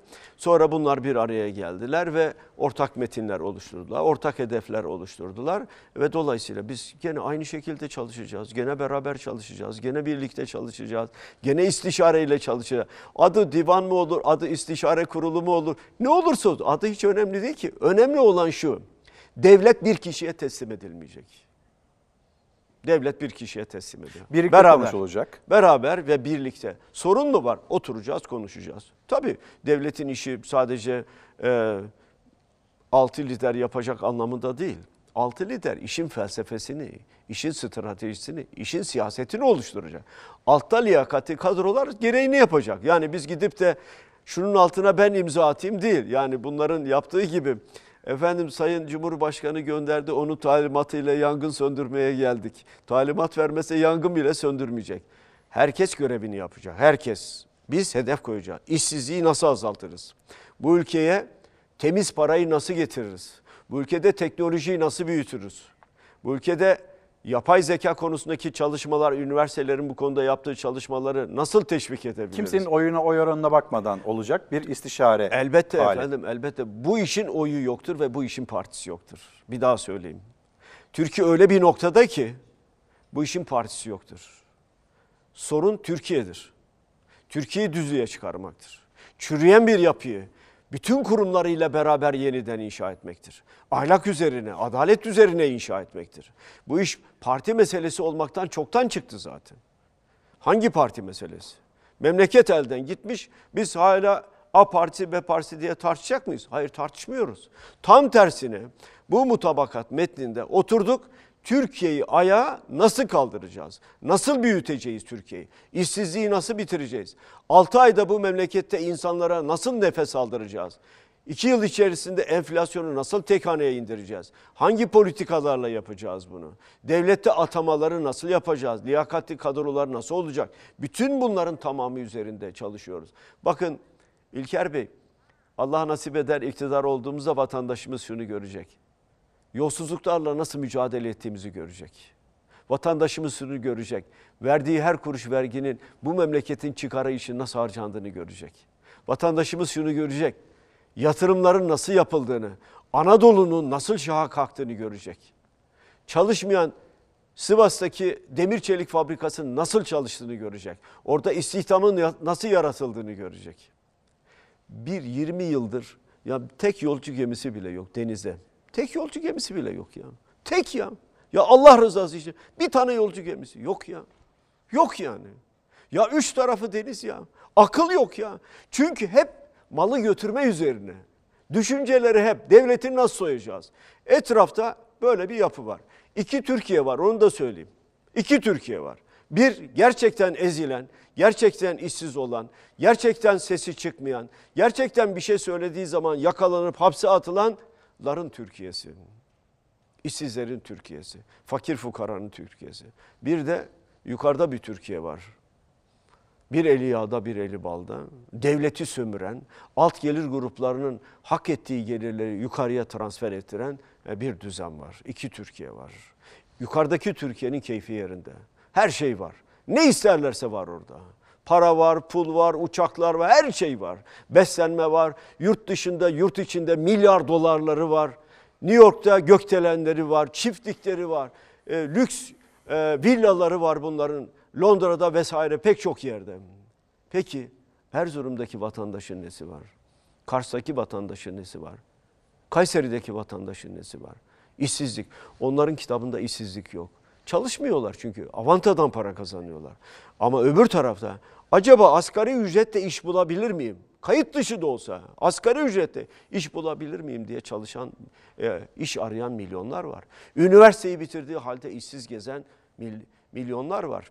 Onlara da iş beğenmiyor deniliyor. Elbette. Hayır iş beğenmiyor değil. Ben eğitim gördüysem, gördüğüm eğitime uygun iş isterim tabii. Bu benim hakkım değil mi? Bu benim hakkım. Yani ben mühendissem, ne mühendisiysem inşaat veya işte. Ziraat mühendisleri Ziraat hatırlattı mühendis- mesela kendilerini tabii, burada tabii. söylemiş E olalım. şimdi nerede iş bulacak bu? Nerede bulacak iş? hala üniversitede sosyoloji bölümünde mezun olup temizlik yapanlar da var. Evlere temizliğe gidenler var. Atanmayan bir öğretmenimiz inşaatta vefat etti efendim. Evet, evet. Bütün bunlar bilindiği halde bu havuz medyası tam tersine güllük gülistanlık bir Türkiye tablosu çiziyorlar sürekli olarak. Şöyledir, böyledir vesaire falan. Oysa siyasetçinin ülkenin sorunlarına kilitlenmesi lazım. Bir kişi açsa şöyle düşünmeli. Bu ülkede bir kişi açsa 85 milyonumuz açtır demesi lazım. Bir kişi karanlıkta kalıyorsa 85 milyon karanlıkta kalıyor demektir. Bir kişinin suyu kesildiyse 85 milyonun suyu kesildi demektir. Siz kendi vatandaşlarınız arasında ayrım yapamazsınız. Ayrım yaptığınız andan itibaren e, Türkiye böyle ikili bir yapıya dönüşür. Efendim şimdi e, kısacık hemen bir hatırlatmış olayım. Mesela artık mesele parti meselesi değil memleket meselesi diyorsunuz. Evet. E, bu durumda adayın bir parti rozeti takmaması mı gerekir ki siz de bu arada uzun süredir parti rozeti takmıyorsunuz. Şöyle diyeyim, evet. Şöyle ifade edeyim. İçinde bulunduğumuz ortam az önce de ifade ettim. Bir parti sorunu olmaktan çoktan çıkmış. Partilerin bizim sorunumuz. Altı lider evet Türkiye'nin bu sorunları var ve biz bunu çözmek zorundayız. Bir araya geliyoruz, oturuyoruz, konuşuyoruz, tartışıyor. Planlı, programlı, neyi ne zaman düşünecek, neyi ne zaman kararlaştıracağız bunlar üzerinde oturuyoruz, çalışıyoruz. Ekiplerimiz çalışıyor. Dolayısıyla olayı bir parti olayı şeklinde tanımlarsanız bu iş yürümez. Olay bir parti olayı olmaktan çoktan çıkmış. Olay bir Türkiye olayıdır ve biz e, Türkiye'yi ayağa kaldırmak için zaten yola çıktık. Birlikte yola çıktık, beraberiz, bir yuvarlak ma- masanın etrafındayız. E, beraber bir Yani konu- rozetin Türkiye rozeti olması gerekiyor. Rozet tabii Türkiye rozeti yani sonuçta Türkiye hizmet ediyoruz. Tabii. İkinci yüzyıla çağrı beyanımız. Geçen yüzyıl değil. Geçen yüzyılın pek çok sorunu oldu. Onlar geçen yüzyılda kaldılar. Biz ikinci yüzyılı inşa etmek istiyoruz. İkinci yüzyılı, Türkiye'nin ikinci yüzyılı görkemli bir yüzyıl olmalı. Türkiye bölgesinde de dünyada da saygınlığı olan bir e, ülke olabilmeli. Yani bizim istediğimiz bu. Şimdi vatan millet Sakarya diyorlar. Ya vatan millet Sakarya diyorsun da kardeşim sana aptal diyen adama ses bile çıkarmadın ya. Türkiye'nin itibarı bu kadar ayaklar altına alındı ya. Böyle bir şey asla olamaz ya. Olmamıştır bizim tarihimizde ama bu oldu. Oldu yani. Efendim bir virgül koymanızı isteyebilir Tabii. miyim? Şimdi reklamlara gidelim. Döndüğümüzde atanmayan öğretmenler ailelere destek sürecek mi diye bir soru. İntibak yasasını isteyenler, kitlerde taşeronlar ne olacak diye Evet. pek çok soru var. Ee, e, EYS antrenörler, SMA'lı bebekler efendim. Bunu da Evet, soracağım. evet. Bununla ilgili Doktor Ozan Bingöl'ün de bir verisi var. Onu da aktaracağım. Hem size hem de izleyicilerimize. Reklamların ardından devam ediyoruz. Kılıçdaroğlu Çalar Saat'te. Efendim bir kez daha günaydın. Çalar Saat'te devam ediyoruz. Kılıçdaroğlu Çalar Saat'te etiketimiz sorularınızı bizlere ulaştırın. Biz de gündemin notlarını hızlı bir şekilde yine aktarmaya devam edelim. Efendim EYT konusu başlığıyla devam edelim istiyorum. Şimdi Evet. bir söz, bir müjde verildi. Aralık denildi, Ocak oldu, Ocak denildi, Şubat oldu. E, Mart şimdi Şubat'tan Mart. daha iyi olacak deniliyor. Evet. E, açıklamalar bu şekilde. 7 Şubat tarihinde komisyondan çıktı, genel kurula gelecek. Ama şimdi bir prim e, karşısına çıktı EYT'lerin. evet. Ne dersiniz? Sizin savunduğunuz, sizin anlattığınız neydi? Karşılaştıkları nedir? Ee, önce şunu ifade edeyim. EYT'lilerin taleplerini gittiğimiz her yerde dillendirdik ve bu taleplerin yerine e, getirilmesi gerekir diye söyledik. Erdoğan çıktı, hayır dedi ben bunu yapmayacağım. Benim siyasi hayatıma da mal olsa ben bunu çıkarmayacağım diye. O sorunu bilmiyor, ben sorunu biliyorum. Sorun nedir efendim? Sorun bu insanların bu insanların haklarının büyük ölçüde ellerinden alınmaları. O hakların teslim edilmesi lazım. Siz bir yasal düzenleme yapabilirsiniz ama o yasal düzenlemenin adil olması lazım. O çerçevede talep ettiler, talepleri var. Ee, borçlanmak isteyenler var. Geçmişte mesela staj mağdurları var, staj yapmış. Ee, Onlar da kendilerini hatırlattılar. staj Sorar yapmış. mısınız ne yapacaklar onlar, eğer onlar da diyorlar ki diye? borçlanalım. Staj yaptığım dönemde e, zaten prim ödendi diyor. E, iş kazası ve sağlık primi ödendi. Ben emeklilik primini de ödeyeyim. Benim de emeklilik hakkım olsun diye ifade ediyorum.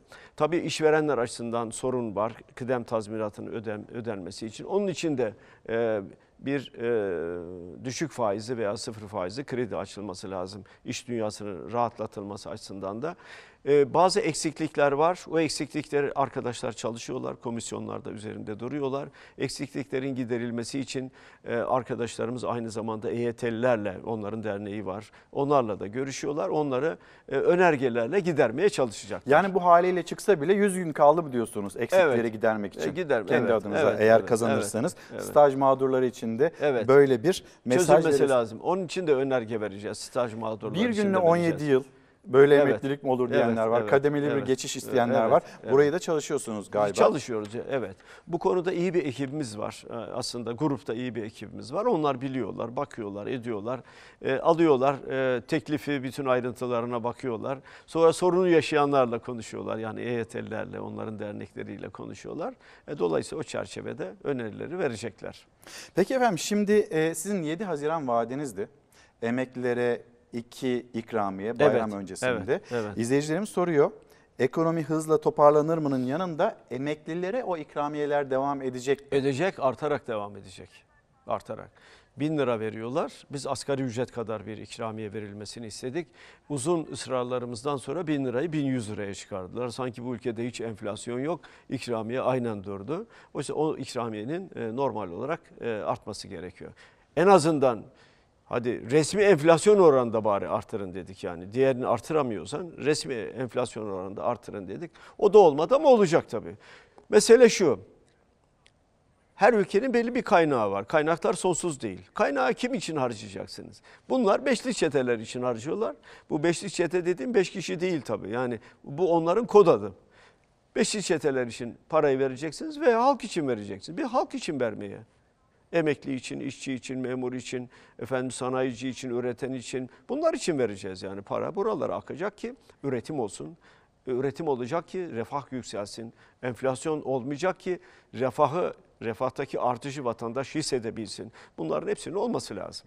Efendim şimdi siz e, az önce enflasyon sanki bu ülkede enflasyon yokmuş gibi 100 lira arttırdılar emekli ikramiyesini dediniz. En yakın enflasyon verilerini ben bir kez daha izleyicilerimize hatırlatayım. Yıllık enflasyon %121.62. E, Ocak ayı enflasyonu %9.26. Sizce ne kadardır TÜİK'in açıkladığı efendim? 64'ün altında mıdır üstünde midir? Doğrusunu isterseniz bilmiyorum. TÜİK zaten yukarıdan gelen talimata göre karar verecektir. O da herhalde birazdan kararını verecektir. Yani. %57,68'lik bir Evet. enflasyon açıkladı TÜİK. Aylık enflasyonu da yine ekranlara yansıtalım. Bir tarafta %121,62 Evet. enflasyon, diğer tarafta %57,68 enflasyon. İTO'nun verisi paralel seyrederdi. Evet. Artık TÜİK'ten bayağı bir ayrıştı. İTO Öncüsü olarak da- değerlendiremiyoruz. Evet, evet. Ne dersiniz efendim bu %57,68'lik enflasyona? İşçiye, memura, emekliye, dul ve yetime az para vereceksiniz demektir.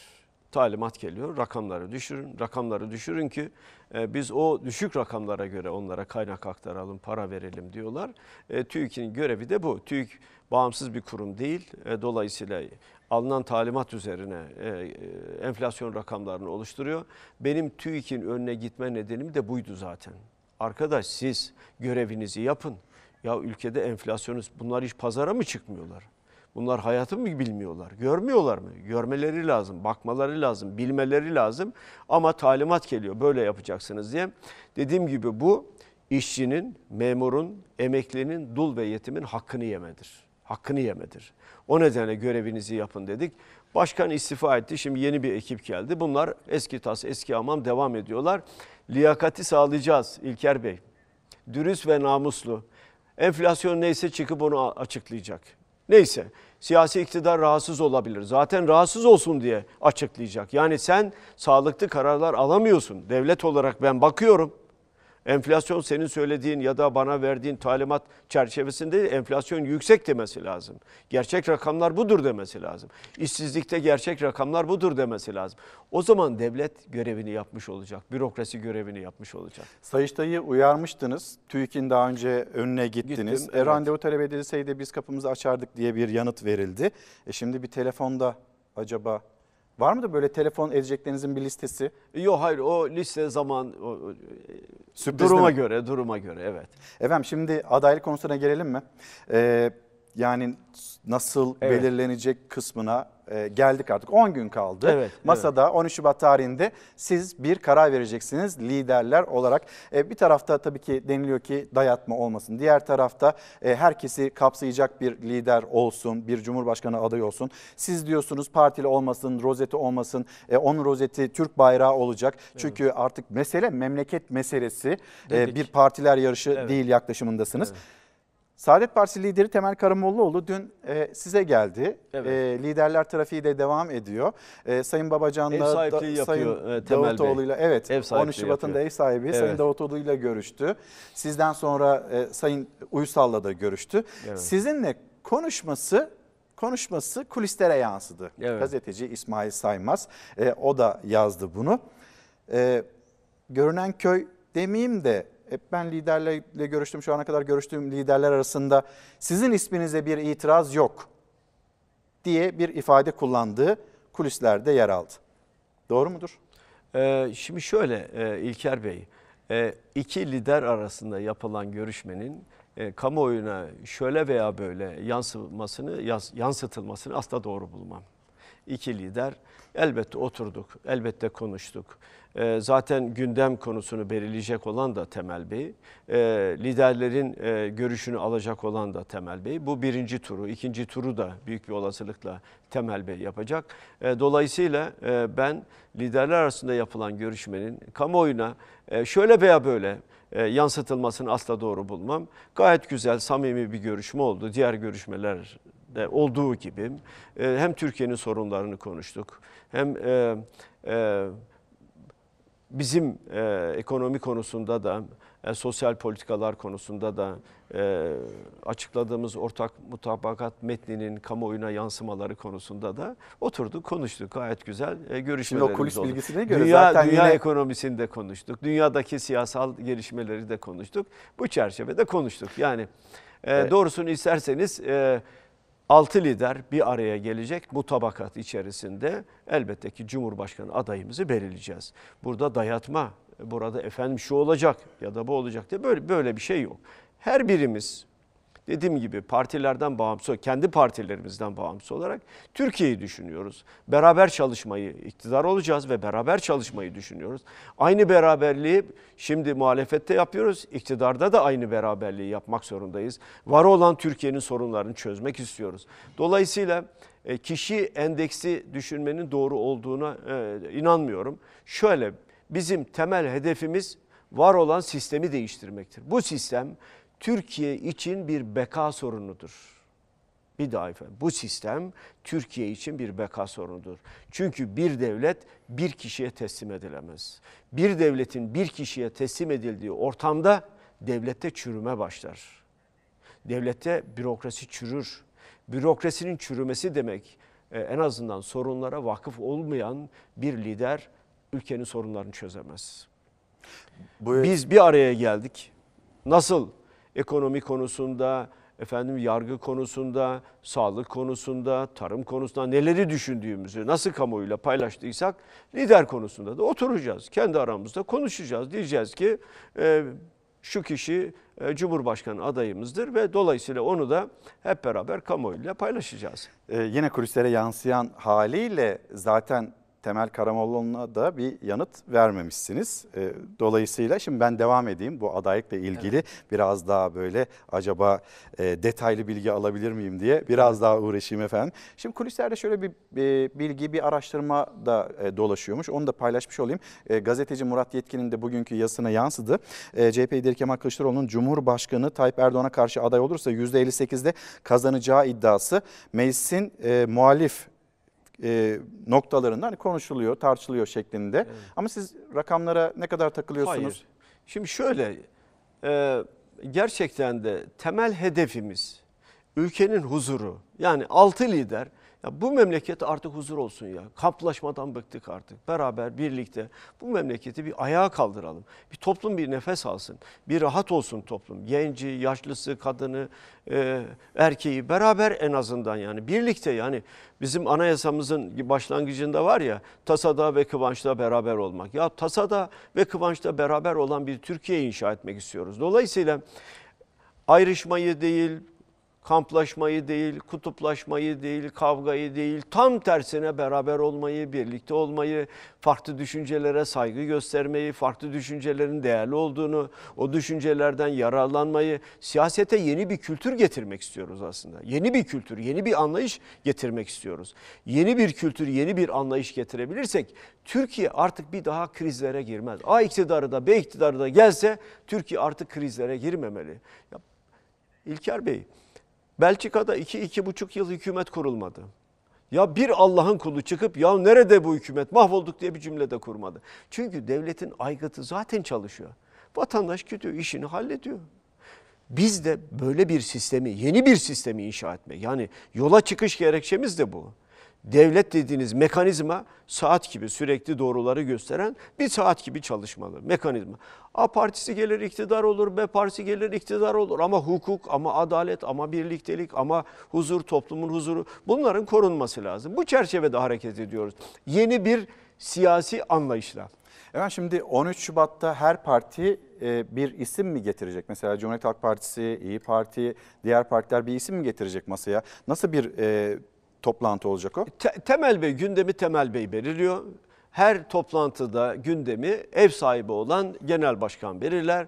Ev sahibi olan genel başkan birinci turunu yapar liderler arasında, ön görüşmeleri yapar. Sonra e, biraz daha olgunlaştırır, ikinci turunu yapar ve ikinci tur sonunda da bize e, toplantının gündemini verir ve biz o gündeme göre e, arkadaşlarımızla görüşürüz, tartışırız ve e, liderler toplantısına katılırız. Peki mesela Temel Bey masaya e, isim de getirebilir bu durumda. Şimdi ben Siz bilmedi- Şimdi Temel Bey adına konuşmak e, benim açımdan doğru değil. Peki, o zaman ben, ben- her liderin her liderin söylemine saygı duyan e, bir kişiyim. E, her lider düşüncesini e, rahatlıkla ifade eder. Zaten altılı masanın varlık nedeni de o yani. Her birimiz düşüncelerimizi özgürce, rahat bir şekilde ifade ederiz. Otururuz, uygar bir şekilde konuşuruz ve sonunda bir karara varırız ve vardığımız kararı da kamuoyuyla paylaşırız. Altılı Masa'nın adayının kazanmama ihtimali var mı? Hayır. Her parti liderine sorduğum sorulardan bir tanesi. Evet. Bir diğerine geçeyim. Evet. Temel Bey gündemi belirleyecek. Belki de e, adaylıkla ilgili o gündem, isimler de gündeme gelebilir. Evet. Temel Bey masaya e, aday teklif olarak CHP lideri Kemal Kılıçdaroğlu'nu getirirse sizin yanıtınız ne olur? şöyle mutabakat olması lazım. Yani bir adayın gelmesi e, ve onun işte e, çıkması diye bir şey yok. Mutabakat olması lazım. Benim öteden beri üzerinde durduğum, diğer genel başkanların da üzerinde durduğu mutabakat olması lazım. Bakın sizin az sizin önce gösterdiğiniz, az önce gösterdiğiniz neydi? Ortak mutabakat metni. Evet. Yani hepimizin üzerinde mutabık kaldığı bir şey. Burada da mutabakat olması lazım. Mutabakat olmadan e, bir karar almayı asla doğru bulmam. Zaten öyle bir karar çıkmaz. Ben sizin oyunuzu, bu soru Evet. geldiğinde ben sizin oyunuzu soruyorum aslında. Yani Temel Karamollaoğlu e, aday teklifi olarak sizin isminizi getirirse itiraz eder misiniz? Ş- Hayır benim itiraz etmeye hakkım yok zaten. Yani mutabakat olur. Ya diyelim ki ismim üzerinde mutabakat oldu. Elbette bu görevi yapmak onurlu bir şeydir yani biz e, hayır e, siz neden benim adımı e, ileri sürüyorsunuz diye bir özel e, itirazım olmaz yani bu. Zaten işin doğasına aykırı olur o zaman. Bir kez daha- Mutabakatın dışına çıkmak olur o zaman. Efendim bir kez daha e, Cumhurbaşkanı adayının özelliklerini hatırlatır mısınız? Çünkü grup toplantılarında ya da buluşmalarınızda, halkla buluşmalarınızda nasıl bir Cumhurbaşkanı olacak? Şimdi Cumhurbaşkanı adayının bir, var olan bu çalışmayı, bir yıldır sürdürüyor bu çalışmayı, devlet yönetiminde de aynı anlayışla sürdürmesi lazım. Yani bu tabakatı sağlamak zorundayız. Aynı anlayışla. İki, gerçekten adalet için, gerçekten temiz birisi olması lazım. Yolsuzluklara adının şöyle veya böyle hiç bulaşmaması lazım. Mal varlığı adaylığının açıklandığı gün mal varlığını kamuoyuyla paylaşması lazım. Kendisinin, ailesinin mal varlığını paylaşması lazım. Devlette zenginleşme, devlet yöneticileri devlette zenginleşemezler efendim. Zenginleşirlerse halkın çıkarını değil kendi çıkarlarını korumuş olurlar. Bunun da yapılması lazım. Toplumun her kesimine sıcak mesajlar vermesi lazım. Kişinin kimliği, inancı ve yaşam tarzı dolayısıyla bir ayrım, bir ötekileştirme yapmaması lazım. Ve temel bazı kararları yine ortak mutabakat içinde alması lazım. Ee, devlet haklarının olması lazım. Devlet dediğiniz kurumu iyi tanıması lazım. Devlet dediğiniz kurum e, farklı bir şeydir. O devletin gelenekleri vardır, örfü vardır, adetleri vardır. Her bir kurumun kendine göre ayrı bir kültürü de vardır zaten. Ee, üniversitelerin bilgi üretmesi lazım. Bu konuda özel çaba, çabalar harcaması lazım. Ve kısa süre içerisinde, öngörülen kısa süre içerisinde de güçlendirilmiş parlamenter sisteme geçmesi, geçmemiz, geçmesi lazım. Yani bu hedefin de, buradaki hedef daha önce açıkladığımız hukuksal altyapıyı oluşturan hedeflere de kilitlenmesi lazım. Belli bir zaman dilimi içinde onların tamamını gerçekleştirmesi lazım. E, 14 Mayıs'ın kazanan sloganı hangisi olacak? E, Bay bay Kemal mi? Bay bay hepiniz mi? E, bay bay hepiniz de olabilir ama ba- bana göre güle güle Erdoğan demek daha uygun. E, güler yüzle, e, kendisini de fazla incitmeden e, bu kadar görev yaptı. Ona güle güle demenin zamanı zaten. Efendim şimdi e, gelelim mi? E, gelen mesajlara ben Evet. hızlı bir şekilde ekonomi hızlı toparlanır mı? Aslında bunun yanıtını verdiniz. E, verdim evet. Yani E, 6 altı ay ayda bir içinde. nefes aldırırız. Enflasyonu da 2 yıl içinde tek haneye indiririz. Atanmayan öğretmenler? E, Cumhuriyet'in 100. yılında 100 bin öğretmen ataması yapacağız. En az 100 bin öğretmen. Ailelere e, sosyal destekler devam edecek mi? Aile destekleri sigortası yasası e, çıkacak. E, sosyal destekler devam edecek. Ama bugünkü şartlarda değil. Doğrudan doğruya kadının banka hesabına parayı yatıracağız. Kadın gidip parasını çekecek. İşçi, memur, emekli gibi çoluk çocuğun rızkını sağlayacak. Yani onun yoksulluğunu asla afiş etmeyeceğiz. Sağ elin verdiğini sol el görmeyecek. Felsefe Peki bu. intibak yasası çok soruluyor. Yani EYT ile birlikte E, EYT ile birlikte gelmedi ama intibak yasasında çıkaracağız. Çünkü fazla prim ödeyenin az emekli aylığı aldığı gibi bir haksızlıkla karşı karşıyayız. Bu haksızlığın giderilmesi lazım. Efendim şu ana kadar sorduklarımın bir kısmı galiba bu mutabakat metninin Var, içinde de var. Var, evet. Var. E, kitlerde taşeronlar. Hepsi kadrolu. Devlet taşeron çalıştırmaz. Devlet ya işçi çalıştırır ya memur çalıştırır. Yani taşeron işi ne demektir yani?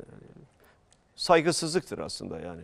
Bir de aslı işi yaparken e, niye taşeron olarak çalıştırılıyor? Yani, Na- Nasıl evet. bir formül Evet, bulunmuş? evet. E, kamuda çalışan mühendisler, onlar uzun süredir e, mesaj göndermiyorlar da sizin geldiğinizi, Evet. geleceğinizi duyunca bayağı bir mesaj Onların gönderdi da onlar da. onların da özellikle ziraat e, ziraat şimdi atama bekleyen mühendisler var. Atama bekleyen mimarlar var. E, bunların da ciddi Diş sorunları hekimleri var efendim. Diş hekimleri var. Ciddi gerçekten bakın bir devlet sağlıklı işleyen bir devlet sağlıkta boş kadro tutmaz. Çünkü sağlıkta boş kadro demek bir kişinin sağlığını ih- ihmal etmek anlamına gelir. Güvenlikte boş kadro tutmaz. Sosyal güvenlikte boş kadro e, tutmaz. Eğitimde boş kadro tutmaz. Bunların tamamının dolu olması lazım. Siz biz köy okullarını aşacağız. Mutabakat metnimizde o var zaten.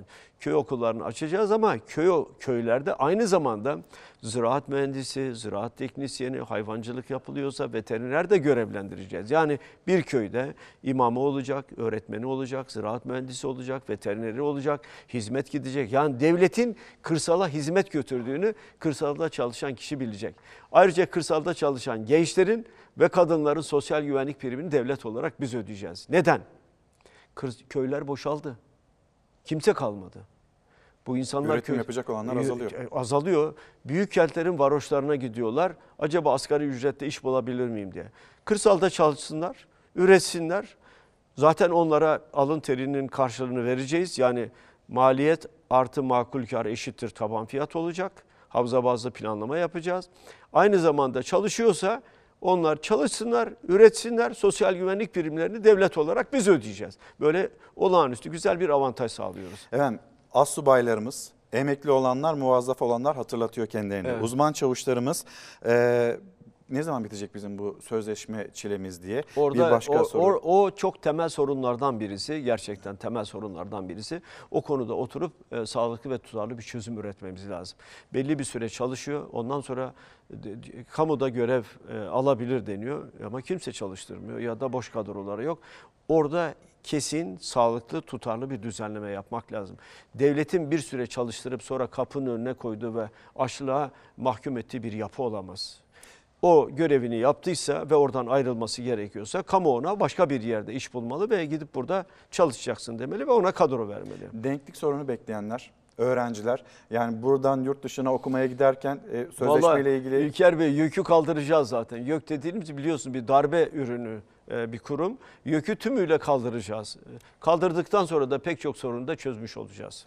E, atanmayan ziraat mühendislerini konuştuk. Paramedikçiler, efendim bu biraz da böyle mülakata geliyor. Mülakat Evet. kalkacak zaten vaatleriniz Var, arasında. evet, e, kaldıracağız. E, 80 ve üstünde puan alıyoruz. Atanamıyoruz. Ya işte başkaları giriyor bizim yerimize ya da mülakatta. Milli Eğitim Bakanlığı'nın önüne de onun için gittim. Matematikte Türkiye yedincisi sözlüde kaybediyor. Ya akıl alacak şey değil. Matematik yani üstelik Türkiye yedincisi bunu kazanmak zorundayız. Mülakatı kaldırıp gerçekten herkesin hakkını teslim etmek zorundayız. Efendim SMA'lı bebeklerimiz. Evet. Şimdi e, sevgili Ozan Bingöl o da bana bununla ilgili bir veri göndermişti. Hemen bir paylaşmak istiyorum. E, Ozan'dan gelen o mesajı. Şimdi hesaplamaya baktığımızda hesabı yaptığımızda e, bizim 110 tane çocuğumuz var, 110 çocuğumuz var ve e, maliyet 220 milyon dolar yaklaşık 4 milyar lira ediyor. Evet. Ama biz baskıya vesaireye işte ne bileyim e, garip garip yerlere bir kaynak aktarmışız. 9 milyar lira. E, çocuklarımız hayatta kalmak için mücadele veriyor. Cumhurbaşkanlığının e, cilt ve baskı masrafına baksınlar kaç liraya çıktı. 9 milyar lira efendim. 9 milyar lira. Dolayısıyla her evladımız bizim için değerlidir. Eğer bir fedakarlık yapılacaksa zaten bu çocuklar için ya. Biz vergiyi niye veriyoruz? İmkanı olmayan, gücü olmayan kişilere yardım. Bu, bu yardımın ötesinde bu çocukların yaşaması lazım. Anneler nereden bulacaklar bu kadar parayı? Durumu iyi olan zaten götürüyor. Amerika'da tedavi ettiriyor. imkanlar, o imkanlar sağlanıyor. Ama fakir fukaranın çocuğu ölüme mahkum ediliyor. Bir anne çocuğunun ölüme mahkum edilmesini asla kabul edemez. Asla. Ve o anne asla huzur bulamaz. Sosyal devlet bunun için vardır zaten. Sosyal devlet gereğini yapacak, o çocuğun bütün ilaç masraflarını karşılayacak.